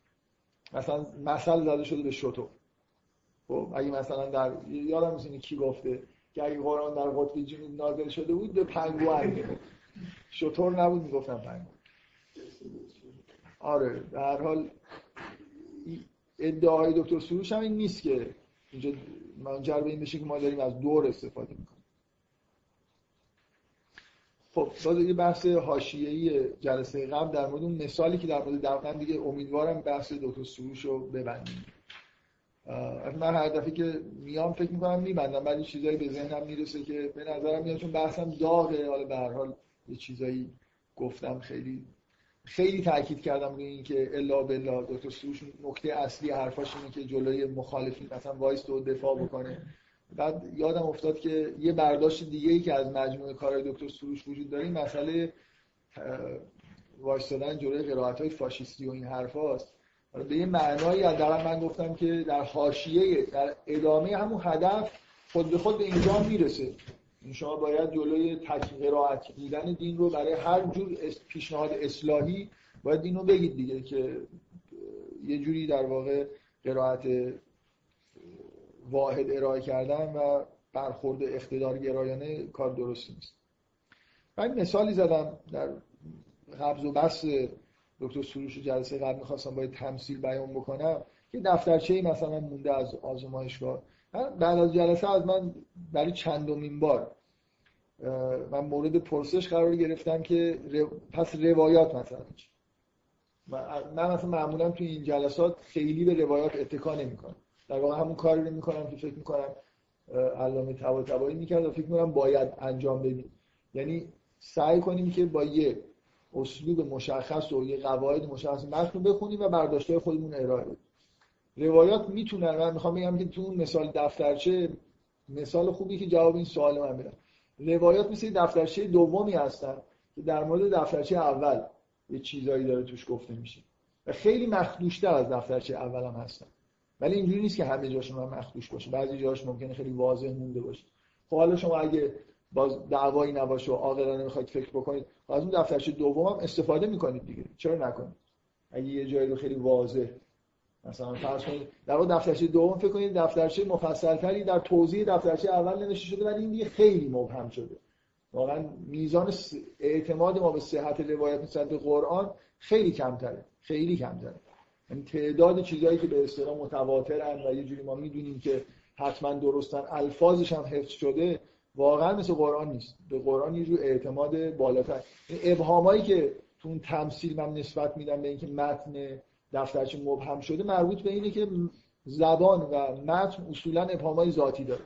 قرائت متن یه چیز خیلی سرراست و واضحی نیست. هر متن اونم مخصوصا این متن پیچیده مثل قرآن که باید شما معنی واژگان مثلا تو کلش پیدا بکنید. خیلی چیزا رو در واقع باید کار بکنید تا بتونید خوب استخراج بکنید. روایات در واقع مثل یه دفترچه مفصلتری هستن. مخدوش بودنش بیشتره ولی بعضی جاهاش خیلی خوب دیده میشه و بنابراین میشه ازش استفاده کرد. و ممکنه شما غیر از روایات بعضی آدم ها وجود داشته باشن یه اعتماد ویژه‌ای داشته باشید به حرفاشون که اگه چیزی در مورد قرآن گفتن حتما حرف درستی خب مثلا چه اشکالی داره؟ یه آدم شخصا به یه دفترچه سالسی هم یه اعتقاداتی داره. مثلا اونم یه چیزایی گفته. هیچ چیز غیر منطقی اینجا نیست. اگه من بخوام تو اون مرحله که می‌خوام الهام بگیرم تئوری خودم رو درست کنم مدل درست کنم بعد با متن تطبیق بدم به یه دفترچه سالس رجوع بکنم ببینم اونجا اینجوری نوشته و اونو مثل یه فکت در نظر بگیرم و مدل خودم رو بر اساس اون بسازم. در هر حال وقتی که چه از روایات استفاده می‌کنید چه از جای دیگه وقتی شما در مورد متن یه حرفی رو می‌زنید باید توی متن قابل دفاع باشه این این روایت جز روایات متواتره که اگر روایتی دیدید که مخالف قرآن بود بزنید به دیوار. میگه بنابراین این آدمایی که خیلی معتقد به روایت هستن منکر این نیستن که هر استفاده از روایات می‌کنید. اگر به یه چیزی رسیدید به یه نتیجه رسیدید که با خود متن سازگار نیست این جز اون روایاتی یا شما روایات رو بد فهمیدید بد دارید استفاده می‌کنید یا هم جز روایاتی که باید بزنید به دیوار. خود روایت متواضع یعنی اول اون دفترچه سوم اینو نوشته. نوشته اگر توی این یه چیزی دیدید که دفترچه اول مخالف بود اینا رو آره مثلا اشتباه چاپیه مثلا در چیزش نکن بهش توجه نکن خب برگردیم به من یه خود از خود متن دور شدم همش دارم بحثای کلی می‌کنم. از این جهاتی فکر می‌کنم گاهگداری در مورد متد و این چیزا بحث کردن خوبه لازمه. برای خاطر اینکه هیچ وقت در این حالی که اینقدر من تاکید دارم که برای خوندن متن باید به شدت مثلا یه متد مشخصی رو فرض بکنیم بر اساس اون کار بکنیم. به غیر از در مورد واژگان و یه خود مثلا گرامر و اینا اونقدر که خودم راضی بشم در مورد متد بحث نکردم. برای اینکه فکر می‌کنم این جلسات اول همون حدود جلسات 20 و اینا داشت خیلی خسته کننده می‌شد. می‌دونید مثل اینکه یه جلسه تشکیل شده بود قرار بود در مورد قرآن بحث بکنیم. همش داشتیم بحث می‌کردیم که چجوری باید بحث بکنیم. و یه مقدار صدای بعضی در اومده بود که کی خالص این بحث شروع میشه. من یادم جلسات سوره یوسف و اینا که گذاشتم کاملا احساس این بود که خب یه چیزی که علیه خود جذابیت های داستانی هم توش هست. جبران اون همه بحثایی که حالت تئوریک و اینا داشت در مورد یه دو خوششون میومد همون بحثایی که در مورد واژه و اینا می‌شد مثلا براشون جالب بود. ولی واقعیتش این بود که خب در مورد یه جای خاص قرآن بحث نمی‌کردن. و طبعا من به هر حال این حس دارم که هر چقدر بیشتر در مورد متد بحث بکنیم واقعا جا سعی کنیم که یه جور یه چیزایی رو تثبیت بکنیم. در مورد هر متنی یعنی کلا متن خوندن همونجوری که در مورد بحث‌های علمی به هر حال این متدای تثبیت شده وجود داره تو هر دانشی که ممکنه کتاب جامعی وجود نداشته باشه ولی آدمایی که تو زمینه کار می‌کنن می‌دونن دارن چه کار می‌کنن و خوب و بد حرفاشون یه جور با این چه ملاکایی می‌تونن با هم دیگه مقایسه بکنن.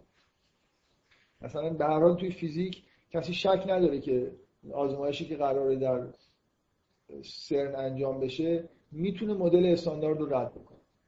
طرفدار مدل استاندارد اونقدر آدمای آدمایی نیستن که مثلا به اصطلاح دب در بیارن بگن که خب وایسن ببینن نتیجه بگن نه این مثلا اینجوری. قبول دارن که اگه این آزمایش داده ها این شد مدل استاندارد رد شده ما در مورد متن تا جایی ممکن باید به همچین حالتی نزدیک بشیم. یعنی اگه من این همه حرف زدم در مورد مثلا سوره مریم شما یه آیه رو واقعا آوردید.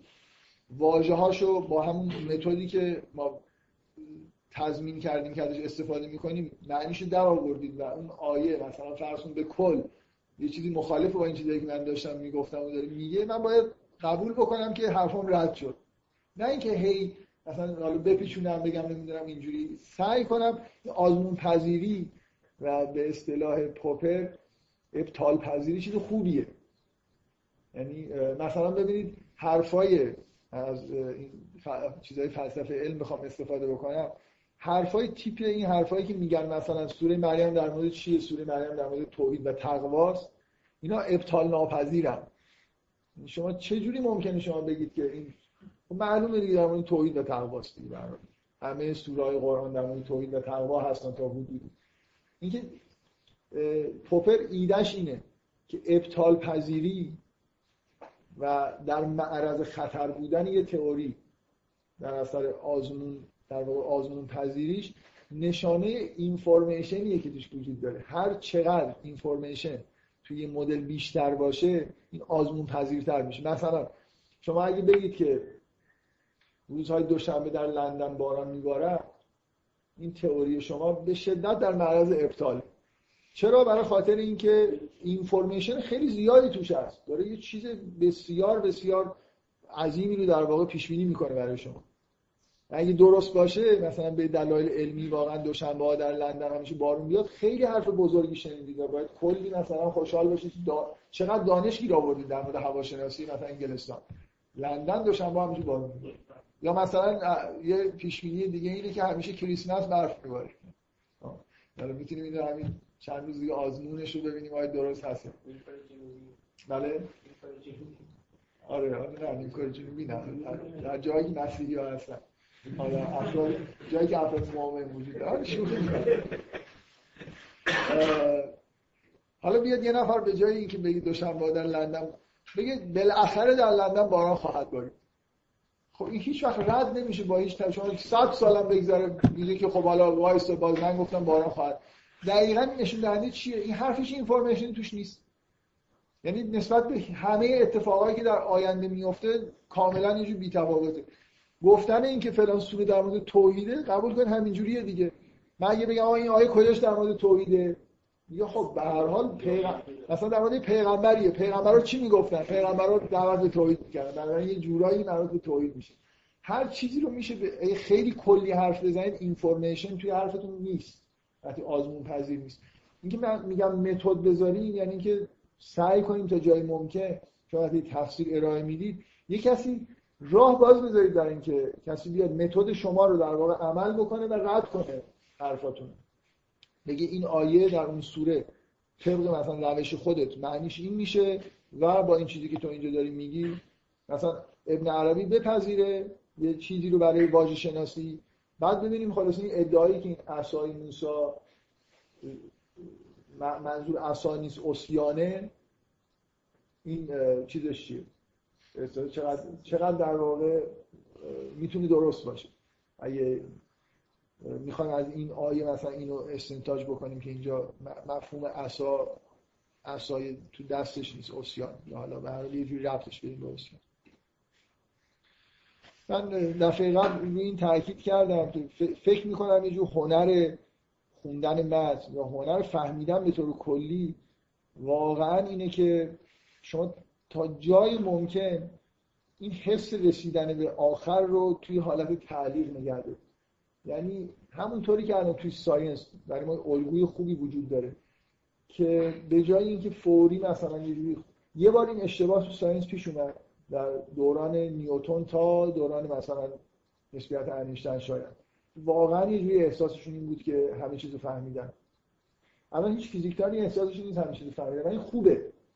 که آدم یه جوری این حس رسیدن به یه چیز نهایی رو تو خودش تو حالت تعلیق نگه داره. در این حالی که ناامید نمیشه واقعا قبول داشته باشه که حرفایی که داره می‌زنه یه بخش کوچیکی از مثلا فکر می‌کنم یه آدمی که به قرآن ایمان داره راحت براش اینجوری فکر کردن. این چیزی که من گفتم چیز کوچیکی در واقع گفتم. خیلی چیزا مونده که من نفهمیدم. خیلی چیزا رو ممکنه تا اشتباه گفته باشم آرزو داشته باشم. یه نفر بیاد چیزی اضافه بکنه یا حتی قسمتایش رو عوض بکنه من ببینم حرف بهتری داره می‌زنه. هم حرفش جالبتره هم با متن مثلا سازگارتره. بنابراین فکر می‌کنم به جای اینکه خیلی دوگ در واقع برخورد بکنیم با چیزایی که شنیدیم یا چیزایی که به ذهن خودمون رسیده هر چقدر بیشتر خودتون تو حالت تعلیق بتونید نگه دارید. که مدام در واقع هر بار که مثلا متن می‌خونید دنبال این بگردید که یه جاهایی که ذهنیتتون ببینید در واقع اتفاقی که میفته اینه شما وقتی یه متن جهان رو هر چیزی رو فهمیدید فهمتون به شما یه چیزی می... من باور کنید با اینکه خب بارها قرآن رو خوندم گاهی میشه یه آیه می‌خونم انگار به نظرم میاد این یه جوری مثلا با فهم کلی که تا حالا داشته خیلی سازگار نیست. یعنی این فکر می‌کنم این آیه اینجوری نباید. اگه, اگه من درست دارم فکر می‌کنم این واژه نباید اینجا قرار می‌گرفت. این آیه نباید اینجوری مثلا بیان می‌شد. اگه آدم با خودش رو راست باشه هر چقدر هم متن خوب بفهمید یه فکتایی وجود داره که کاملا منطبق نیست با فهم شما. و خوبه که اینو تو ذهنتون باشه. واقعا اینو بارها برام پیش اومده که یه جاهایی رو مطمئنا احساسم اینه که یا من دارم بد می‌فهمم یعنی اصلا کلا آیه رو بد دارم ترجمهش رو می‌فهمم یا دارم بد فکر می‌کنم با چیزایی که تو ذهن من سازگار نیست.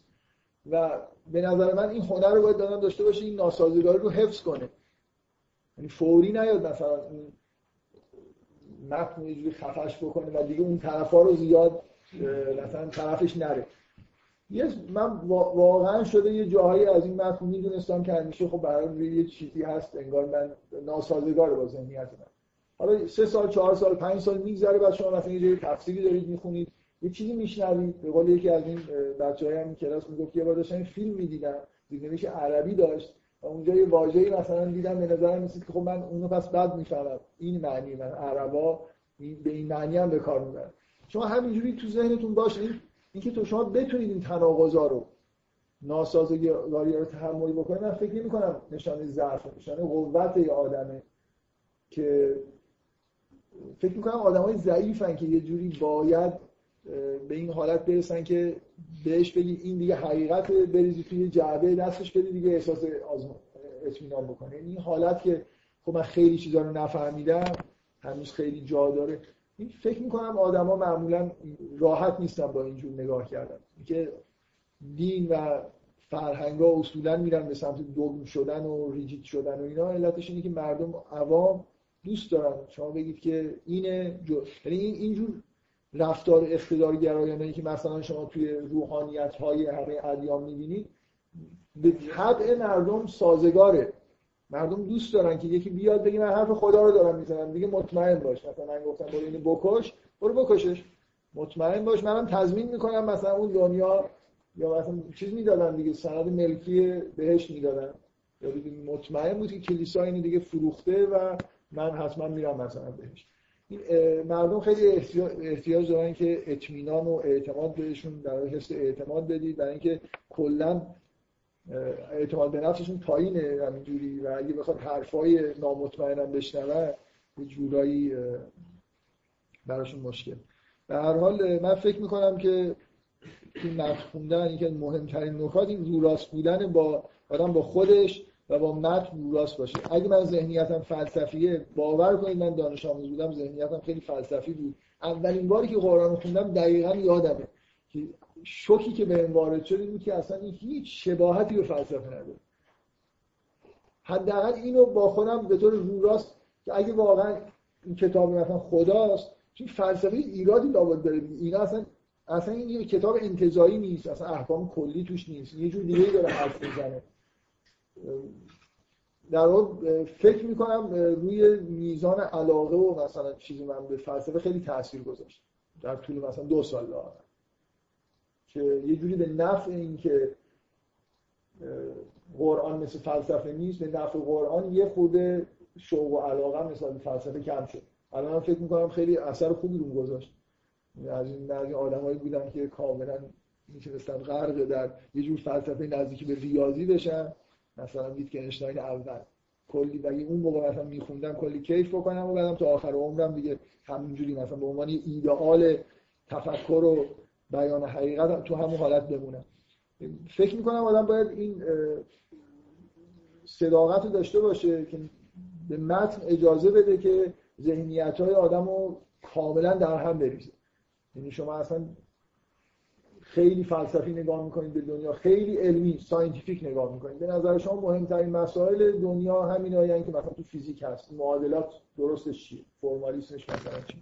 واقعا قرآن رو بخونید. باید متوجه بشید که مهمترین مسائل دنیا اونا نیست. حتی اشاره هم به اون صورت در قرآن آدم نمی‌بینه. در ظاهر و به قوانین طبیعت اون معنایی که تو فیزیک الان مطرحه اشاره نمی‌بینید پس این چیزای خیلی مهمتری وجود داره شما شما بیخودی فکر می‌کنید این چیزایی که شما در نظرتون هست مهمیات خیلی مهمه و یه خود به متن اجازه بدید که این ذهنیت شما رو از بین بدن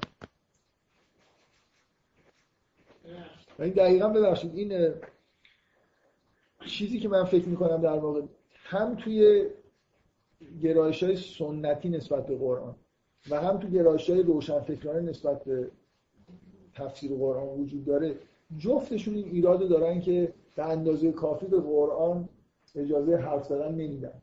یعنی گرایش سنتی اینجوری که اصلا یه دگمه های عظیمی تاریخی وجود داره که اینا باید درست در بیان. از احکام گرفته تا عقاید مثلا فرض کنید مربوط به اختلافات فرقه و اینا. یه طرف قرآنی که داره می‌خونه هر جور شده شما بعضی از این تفسیرهای شیعی رو بخونید. تمام قرآن در مورد حضرت علی. همه جاش در یعنی هر سوره شمس و قمر شمس پیغمبر قمر حضرت علی. نه اینجوری که یه جور عرفانی مثلا بگیم که یه ادعای اینه که خب شما بگید شمس مثلا به عنوان این چیزی که منبع نوره پیامبر مثلا می‌خوره. تمثیل خوبی برای پیامبر اینه که شمس و ائمه مثلا مثل قمرن که اون نور رو بعدا منعکس کنن می‌کنه نه این تفسیرهای این شکلی اینو نمیگن. میگن اینا در واقع چون مثلا اون سنی های فلان فلان شده اونجا بودن و مخالف حضرت علی بودن خدا با راز و رمز. اصلا من اصلا اینجا منظور خورشید نیست اینجا منظور پیغمبره. مثل دفترچه رمزی وجود داره که خدا با اون مثل این چیزایی که کریپتوگرافی در واقع انجام شده. یعنی یه چیزی اونجا نوشتن یعنی منظورشون این نیست. منظور از شمس پیغمبره. قمر رو جای حضرت علی می‌ذارن. همین قرآن اینجوری بخونید یه دفترچه رمزی وجود داره توی تفسیرهای بعضی از تفسیرهای شیعی. که اینا رو خیلی دارن ارجاع میدن اینکه ائمه این رمزا رو باز کردن. و اینکه اصلا تمام قرآن همینجوریه این تمام این حرفا این ظاهر رو بذارید کنار. پشتش یه چیزی هست رموزی هست که در مورد ائمه داره صحبت میشه و در مورد ولایت داره صحبت میشه.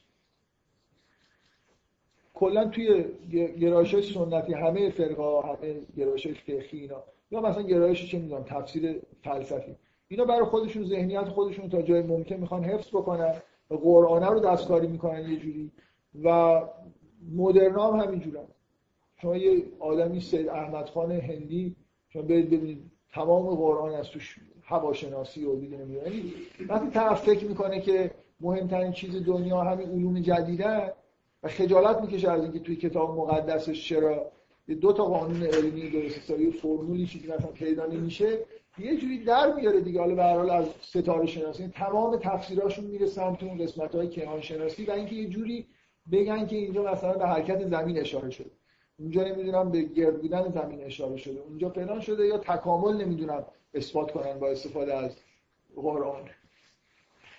اینا این یه جوری باز تعمیل کردن و من احساسم اینه. باز برگشتم به دکتر سروش. دکتر سروش اینو داره تشریح می‌کنه دیگه. یعنی یه جوری انگار این که آدم ذهنیت خودش رو. این دقیقا اون بدترین چیزی که مانع فهمه اینه که شما ذهنیت خودتون کنار نذارید وقتی که می‌بینید متن اونجوری حرف نمی‌زنه یا اون حرفایی که شما دوست دارید نمی‌زنه. موضوعاتش اصلا موضوعاتی نیست که شما بهش علاقه شک نکنید که اصلا من دارم یا علوم اصل دارن اشتباه می‌کنن. یه جوری ذهنیت های خودمون رو انگار محترم بدونیم و فکر می‌کنم این در واقع بزرگترین مانعیه که ما یه جوری احساسم اینه که کلا حرفای دکتر سروش رو گوش بدی از چاله سنت میفته تو چاه علوم عصر که بدتر از سنت هم برای فهم قرآن. باز فکر کنم سنت یه جورایی شاید عناصری توش هست که راحت تر میشه ارتباط برقرار کرد با قرآن. تا اینکه یکی بخواد با دیدگاه علمی مثلا با فیزیک و نمی‌دونم کهکشان کهکشان شناسی مثلا به سیاه چاله مثلا تو قرآن پیدا کن. و فردا سیاچاله ها از بین میرن تئوریشون. و یا درستش بفرمایید. شما منظورتون اینه که با خوندن قرآن هدف اینه که ما ذهنیت خودمون رو شکل بدیم. اصلا من فکر من فکر می‌کنم اگه شما هر متن مثلا قرآن نیست شما هر متنی می‌خونید یه داستان یه بار می‌خونید به این نتیجه می‌رسید که این ارنست همینگوی این داستان رو نوشته و می‌خواسته این احساس رو منتقل نمی‌خوام بگم می‌خواسته بعضیتون همش دنبال پیامی میگردن که مثلا ارنست همینگوی نمونه آدمی که پیام خاصی نمیده. ولی یه حس عمیقی رو می‌خواد منتقل بکنه. می‌خوام بگم حتی در موقعی که شما احساستون اینه که رسیدید به اینکه چه حسی رو می‌خواد منتقل بکنه دفعه دومی که می‌خونید این برداشت اولتون خوب نباشه دور باشه از متن واقعا صادقانه برخورد بکنید متن یه جوری یه بازی در میاره که شما بفهمید که دارید بد می‌فهمید. این معلومه اگه این پاراگراف چیکار داره می‌کنه.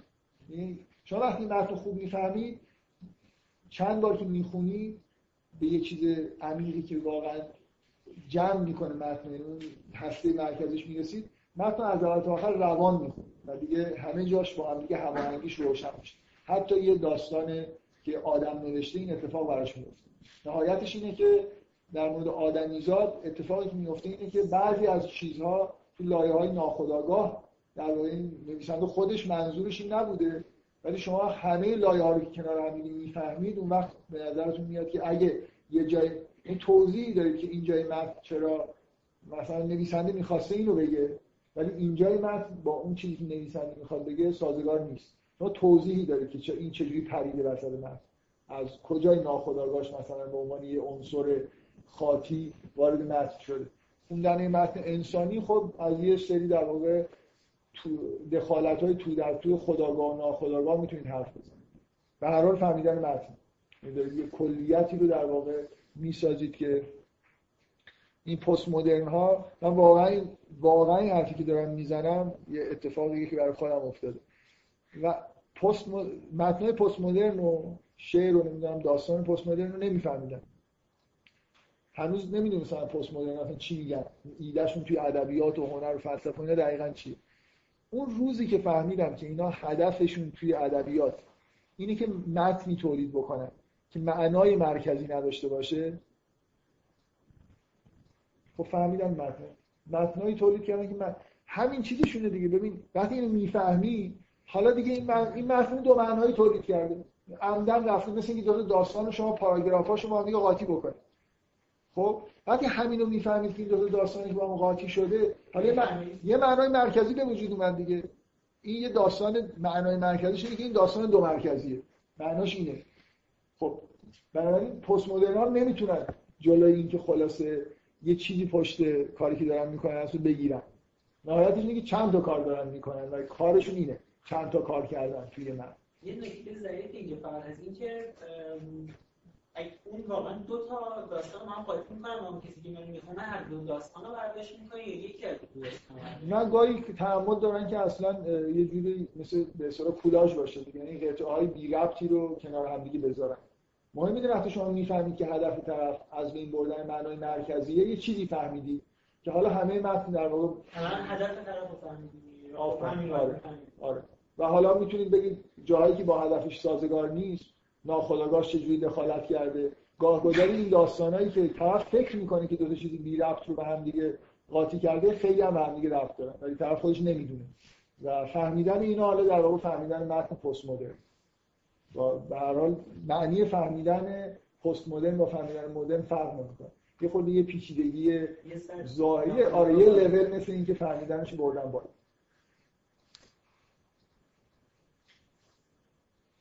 من با آخر جلسه قبل یه نفر سوال کرد که مثلا فرض کنید اینکه قرآن رو ما یه حرفایی داریم می‌زنیم سوال بعدی نیست دیگه. این حرفایی که دارم می‌زنم به نظر میاد فهمیدن متن هیچ ربطی به اخلاق آدمیزاد نداره. ربط به این داره که خوب مثلا مثل science دیگه شما توی فیزیک و مثلا فرض کنید فکر می‌کنید هایزنبرگ مثلا شرودینگر و انیشتین اینا از نظر اخلاقی کدومشون بهتر بوده کدومشون هایزنبرگ بد بوده شیرینگر خوب بوده و یا مثلا این همه اینایی که دانش تولید کردن اخلاقشون خوب بوده. فیلسوفا مثلا بعضیشون آدم کشتن بعضی نمی‌دونم فسادهای مختلف داشتن. برتراند راسل خودش یه کتابی در مورد زندگی خودش نوشته کلی ماجراهای جالب در مورد زندگی خودش توش تعریف کرده. خب به هر حال به نظر میاد متن دینی مقدس رو هم داریم به هر چیزی تبدیل می‌کنیم. پوش بیشتر می‌خواد تا اینکه تهارت مثلا باطنی بخواد. اینجوری واقعا ما داریم این کار می‌کنیم. نه این کار نمی‌کنیم. برای خاطر اینکه اون تهارت باطنی ما حرفمون چیه که این متد اینه شما آزادید حدسایی بزنید آزادید یه جوری به اصطلاح مدلای ذهنی درست کنید تئوری درست کنید بعد بیاید با من تطبیق بدید. اون قسمتی که حدس می‌زدین اون آدمی که تهارت باطنی داره متن همین آنلاین ممکنه بخونه همه چیزشو بفهمه. من چون توی دنیای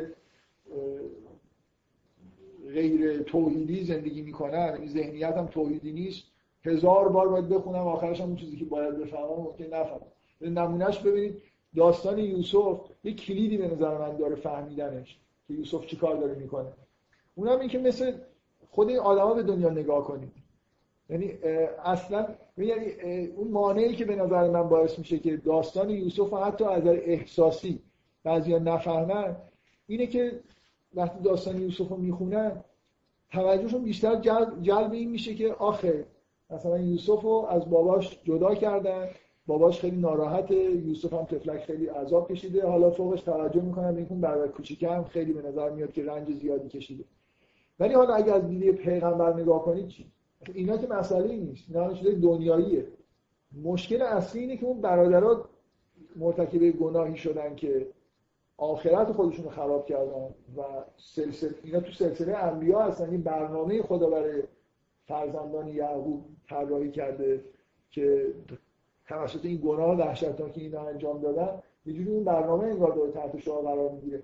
برای موضوع اصلی داستان اگه درست نگاه کنی برمیگرده به اینکه چجوری میشه این افتضاح رو در واقع درست کرد. و بعدم شما حدس می‌زنید که یوسف پس چیکار داره می‌کنه؟ چرا بر نمیگرده؟ چرا نمی‌دونم اینجوری می‌کنه؟ چرا اینا رو میفرسته؟ برادرها رو میاره ببین من می‌خوام تهارت باطن کجا به درد می‌خوره؟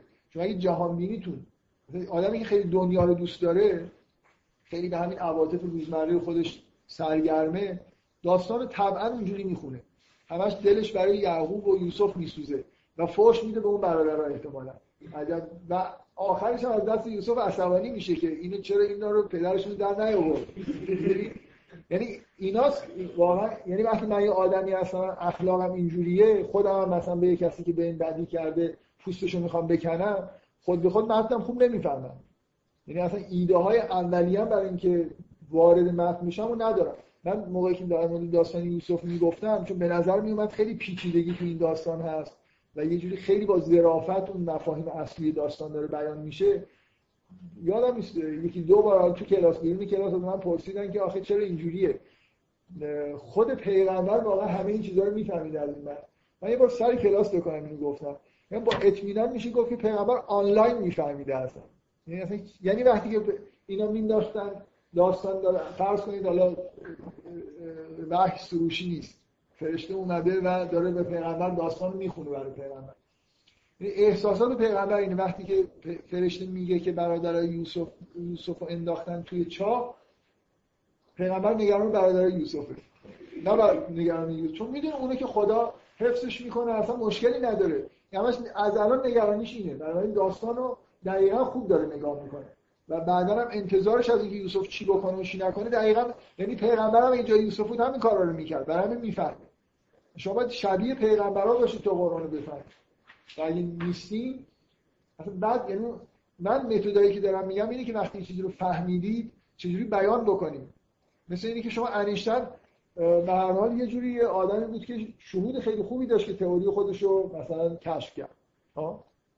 در موقع بیان کردن قواعد بیان رو رعایت می‌کنه. آزم... آز... میگه آزمونی رد میشه چجوری مثلا تایید میشه هر ولی شما نمی‌تونید بگید که مثلا آدم غیر انیشتن هم اگه متد و بلد بود می‌تونست این کارو بکنه. اینکه اون الهام های اولیه به ذهن کی؟ کی ذهنش حقیقت رو به اصطلاح بهتر چنگ می‌زنه؟ اون به شدت در مورد قرآن برمیگرده به اینکه شما چقدر ارتباط واقعیتون با دنیا ارتباط شبیه ارتباط پیغمبر است.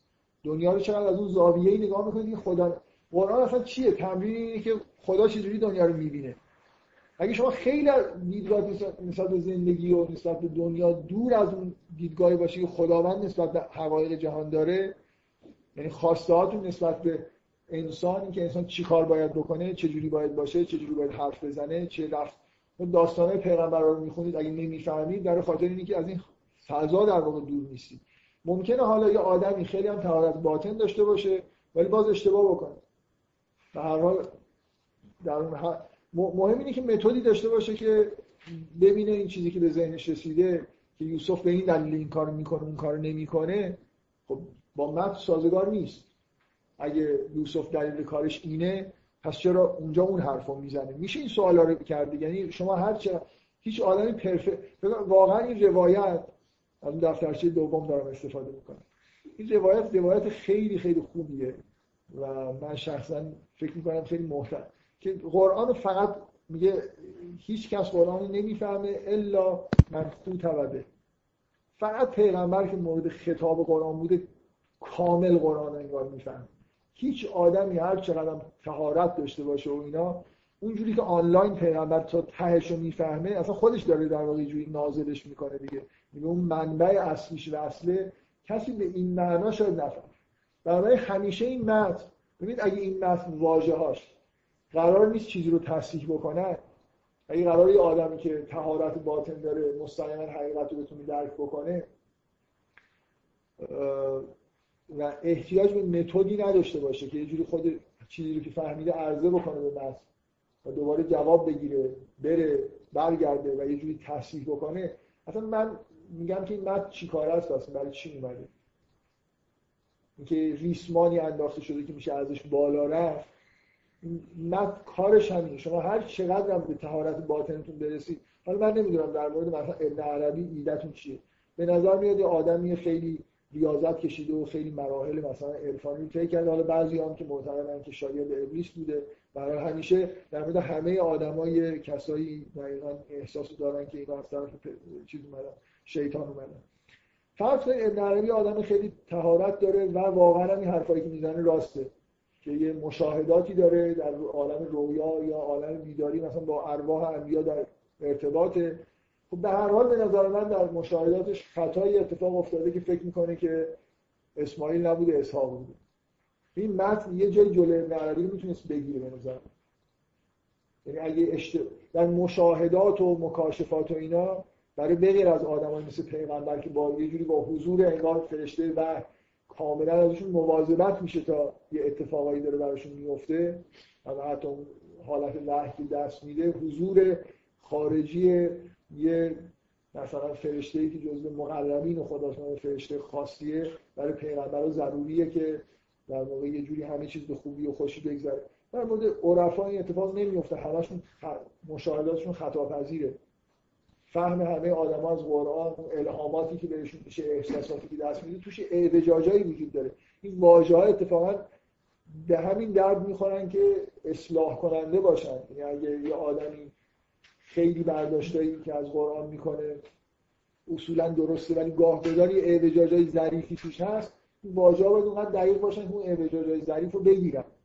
و اعتقاد به اینکه واژه دست خورده هستن و نمی‌دونم با فرهنگ عرب آلوده شدن و اینا به نظر من باز هی یه جورایی برمیگردن جزء بحث هم نیست برمیگردن به همین بحث که واژه ها از فکر می‌کنم برای من خیلی چیز دیگه برای من این نکته خیلی وحشتناکیه که در مورد قرآن یعنی فکر کنم همه حرفایی که من نوع برخوردی که من با قرآن می‌کنم اساسش اینه که به همه چیز تا همه نقطه ها هم حتی یه جورایی اعتماد بکنیم.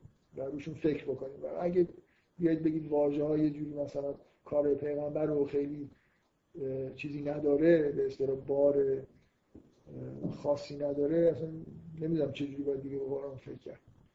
خیلی کلی باید از دور وایسیم مثلا معانی کلیش سعی کنیم. بگذاریم. من این بحثی رو شروع کردم جلسه قبل دو جلسه قبل که ناتمام بود. و الان می‌تونم شروع کنم. یک ساعت و چهل دقیقه فکر کنم تقریبا از شروع بحثم میگذره. حداقل یه رو 20 دقیقه وقت دارم. در مورد این چیزایی گفتم که در واقع اساس فسوس الحکم توجیه تاریخ انبیا با تطور و دگرگونی که توی جلوه اسماء الهی مثلا در طول تاریخ داره اتفاق میفته. دیدگاه کلی ابن عربی اینه. اشاره هم کردم که یکی از این متفکرین معاصر که خیلی آدم جنجالی هم بوده آقای فردی اسم علم الاسماء تاریخی رو روی ایده هایی گذاشته که میگن از تلفیق ایده های عرفانی که از ابن عربی میاد با مثلا ایده های هایدگر و این چیزهایی که توی فلسفه آلمانی قرن بیستم گذاشته از تلفیق اینا یه چیزی به وجود آورده که بهش میگه علم اسماء تاریخ. ما به عنوان موضوعی که موضوع روز و اتفاقا جالبیش اینه که فردید و سروش دشمن خونی هم دیگه بودن. و هنوز هم که هنوز با اینکه سال مرگ های فردید میگذره دکتر سروش همچنان ادامه داره میده. یعنی گاهگدایی مصاحبه هاش و اینا یه بار بگذاریم. هر چیز بدی که تو ایران هست یه جوری میگه این مربوط شا... شاگردای فردیده قتلای زنجیره ای هر چه اتفاقی میفته اینا رو رفت میده به مکتب فردی. حالا به هر حال من خب این کار خدای فردی چه جور آدمی بوده؟ اینا واقعا من خیلی اطلاع ندارم. از ایده هاشم به اندازه کافی اطلاع ندارم. فقط محض اینکه اطلاعی بهتون بدم گفتم که یه همچین ماجرای معروفی توی ایران توی چهل پنجاه سال اخیر بوده و خیلی هم تو فرهنگ مذهبی ایران تاثیر گذار بوده من اسم چند تا از شاگردای دکتر فردی اون روز بردم فکر کنم چند تا اسم کافیه که متوجه بشید که خیلی آدم های مهمی و وزنه توی فرهنگ معاصر ایران به هر حال به نوع شاگرد های فردی بودن. بگذارم من قصدم این بود که این جلسه این موضوع رو یه خورده بیشتر باز بکنم که این مسئله و اینکه چه ربطی داره به این حرفایی که من در مورد سوره مریم زدم. من مدام در مورد اینکه تمام تحلیلای دینی اسلامی چیزی که با مبنای قرآن می‌خواد انجام بشه یه جوری باید برگرده به تحویل همه چیز به اسماء الهی بارها فکر می‌کنم گفتم و هیچ وقت شاید یه جلسه اختصاص ندادم که در مورد این موضوع یه خورده سعی کنم چند مثال بزنم یه خود ملموس درش بکنم که یعنی چی؟ که همه چیز دنیا رو مثلا در سایه اسماء الهی فهمیدن.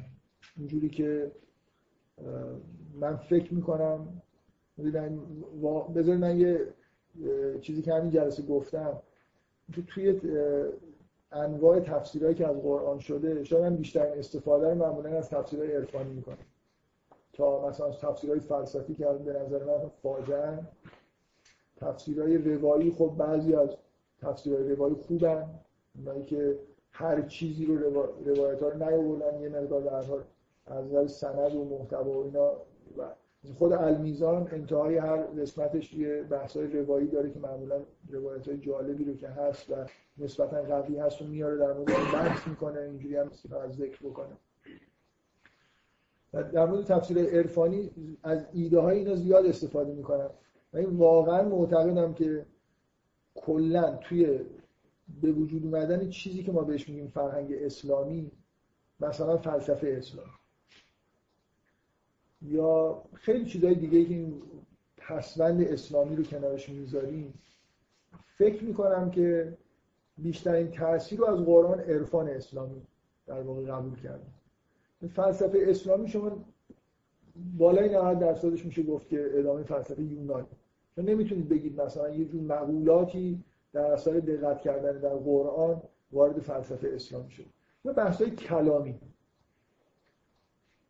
مطمئنا بحث‌های کلامی خیلی بیشتر از بحث‌های فلسفی تحت تاثیر متن و مثلا محتوا ولی باز شما نگاه کنید مثلا بحث جبر و اختیار نمی‌دونم قدیم بودن و حادث بودن و قرآن. چقدر خود این متن آدمو میکشونه به سمت بحث کردن در مورد همچین چیزایی؟ اکثر موضوعات کلامی موضوعاتی هستن که به نظر میاد سوالا از جای دیگه اومدن. ولو اینکه حالا بحثا میره به سمت اینکه قرآن رو دقیق بخونن سوال جواب و بعضی بر اساس قرآن انجام میشه. در این حالی که خب جواب عقلی هم توی کلام میدن ولی به هر حال استناد به قرآن می‌کنن. من یه شاهدی که دارم که عرفان اسلامی بیشتر از هر چیزی تحت هر کدوم از این بحثای چی میگن؟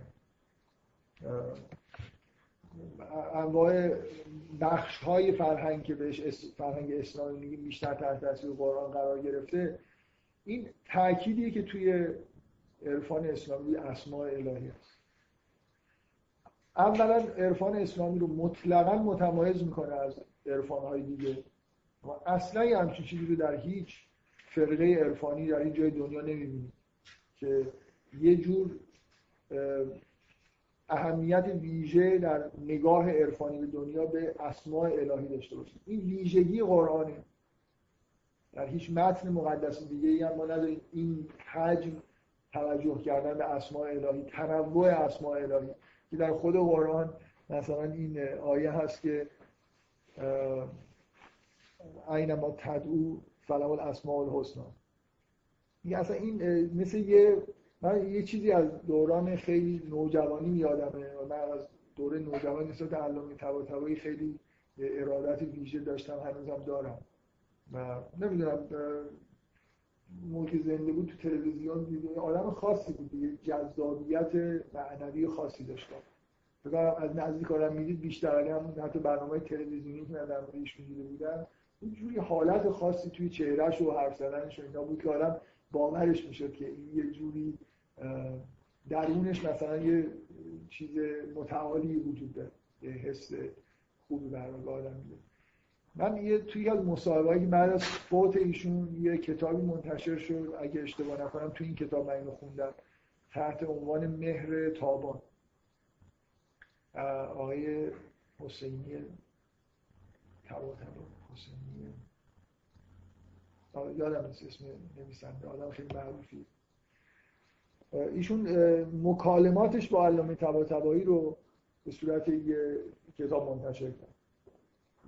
بحث های مختلف فلسفی عرفانی قرآنی و اینا یه جایی از علامه طباطبایی اینو می‌پرسه میگه که ویژگی عرفان اسلامی یا ویژگی مثلا معارف قرآنی کلا چیه؟ چه چیزی توی قرآن وجود داره که مثلا یه جوری در ادیان دیگه نبوده در دیدگاه دینی دیگه نبوده. ایشون هم به خیلی قاطعانه و کوتاه و به اصطلاح با اطمینان میگه که ما در قرآن اسما و داریم و هیچ جا اینطور نیست. یعنی شما در هیچ کدوم از متون و فرقای عرفانی اینو نمی‌بینید که اینقدر برای قرآن نامهای متفاوت برای خداوند نامهای متفاوت وجود داشته باشه و روی این انواع نام ها به عنوان یه چیز تاکید بشه. می‌دونید شما قرآن واقعا سرشار از تکرار نام های خداست. انسان چرا خلق شد؟ فرشته های اعتراض می‌کنن میگه مثلا الله اسماء کلا که انسان برای چی؟ انسان اسما همه اسما رو مثلا بهش میشه تعلیم همه جای یه جوری انگار قرآن آدم متوجه این کسرت نامهای خداوند می‌کنه و روی این چیزی که داره انجام میدن با سراحت داره تاکید می‌کنه. و شما اینو توی عرفان اسلامی مخصوصا تو همین چیزایی که از ابن عربی شده شروع شده به شدت می‌بینید یعنی اینکه میگن نمی‌دونم عرفان اسلامی تحت تاثیر عرفان هندی تحت تاثیر عرفان فلان. ممکنه تو بعضی از شیوه های عملی ریاضت کشیدن اینا چیزای اقتباس کرده باشه تجربه کردن دیدن خوب جواب میده. توصیه کردن این کار رو بکنه ولی هیچ جایی شما مثلا یک کتابی هست توی واقعا کتاب من بار تو هم فکر کنم معرفی کردم. ایزوتسو کتابی داره تحت عنوان صوفیسم و تاویسم یه همچین اسمی داره. کتاب فوق العاده است از نظر نوع به اصطلاح تحلیل و بیان دیدگاه ابن عربی. دنیا فکر کنم شاید کتاب چیزی باشه. کتاب های رقیبش رو که من معروفم دیدم قابل مقایسه نیستم به نظرم این خیلی بیان فوق العاده ای داره. و خیلی سعی می‌کنه که به نوعی عرفان اسلامی رو با عرفان با تاویسم تطبیق بده. خیلی جاها موفق میشه. به شرط اینکه موضوع اسماء حسنا رو از عرفان اسلامی بذاره یعنی اونجا چیزی معادله این وجود نداره. تا در واقع همه فصوص الحکم رو استفاده نمی‌کنه. اینکه هر فصلی به یه نامی از نام های خداوند مثلا ارجاع میده ابن عربی اینو زیاد بهش در واقع تاکید نمی‌کنه. اون جنبه فلسفی کلی نگاه ابن عربی رو تا حدود زیادی می‌تونه منتقل خود این کتاب اتفاقا مدرک خوبیه که تو عرفان اسلامی یه چیز خیلی مهمی وجود داره. تاکید زیاد که اصلا میشه گفت انگیزه ابن عربی توی نوشتن فصوص الحکمه که یه جوری سیر تاریخی انبیا رو با اسماء الهی تطبیق بده با سیر ظهور اسماء الهی در طول تاریخ. و این چیزیه که در هیچ فرقه شما یه همچین دیدگاهی رو نمی‌بینید.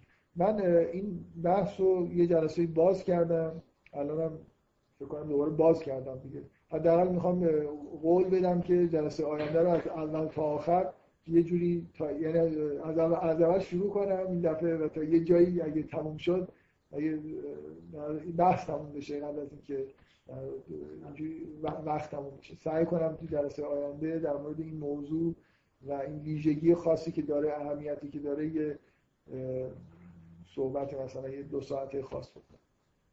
دیگه در مورد دکتر سروش هم حرف نمی‌زنم. مگر اینکه وسط حرفا باز در مورد واژگان اینا بخوام چیزی بگم و دوباره برسیم به این واژه ها قابل استناد در این حد هستن.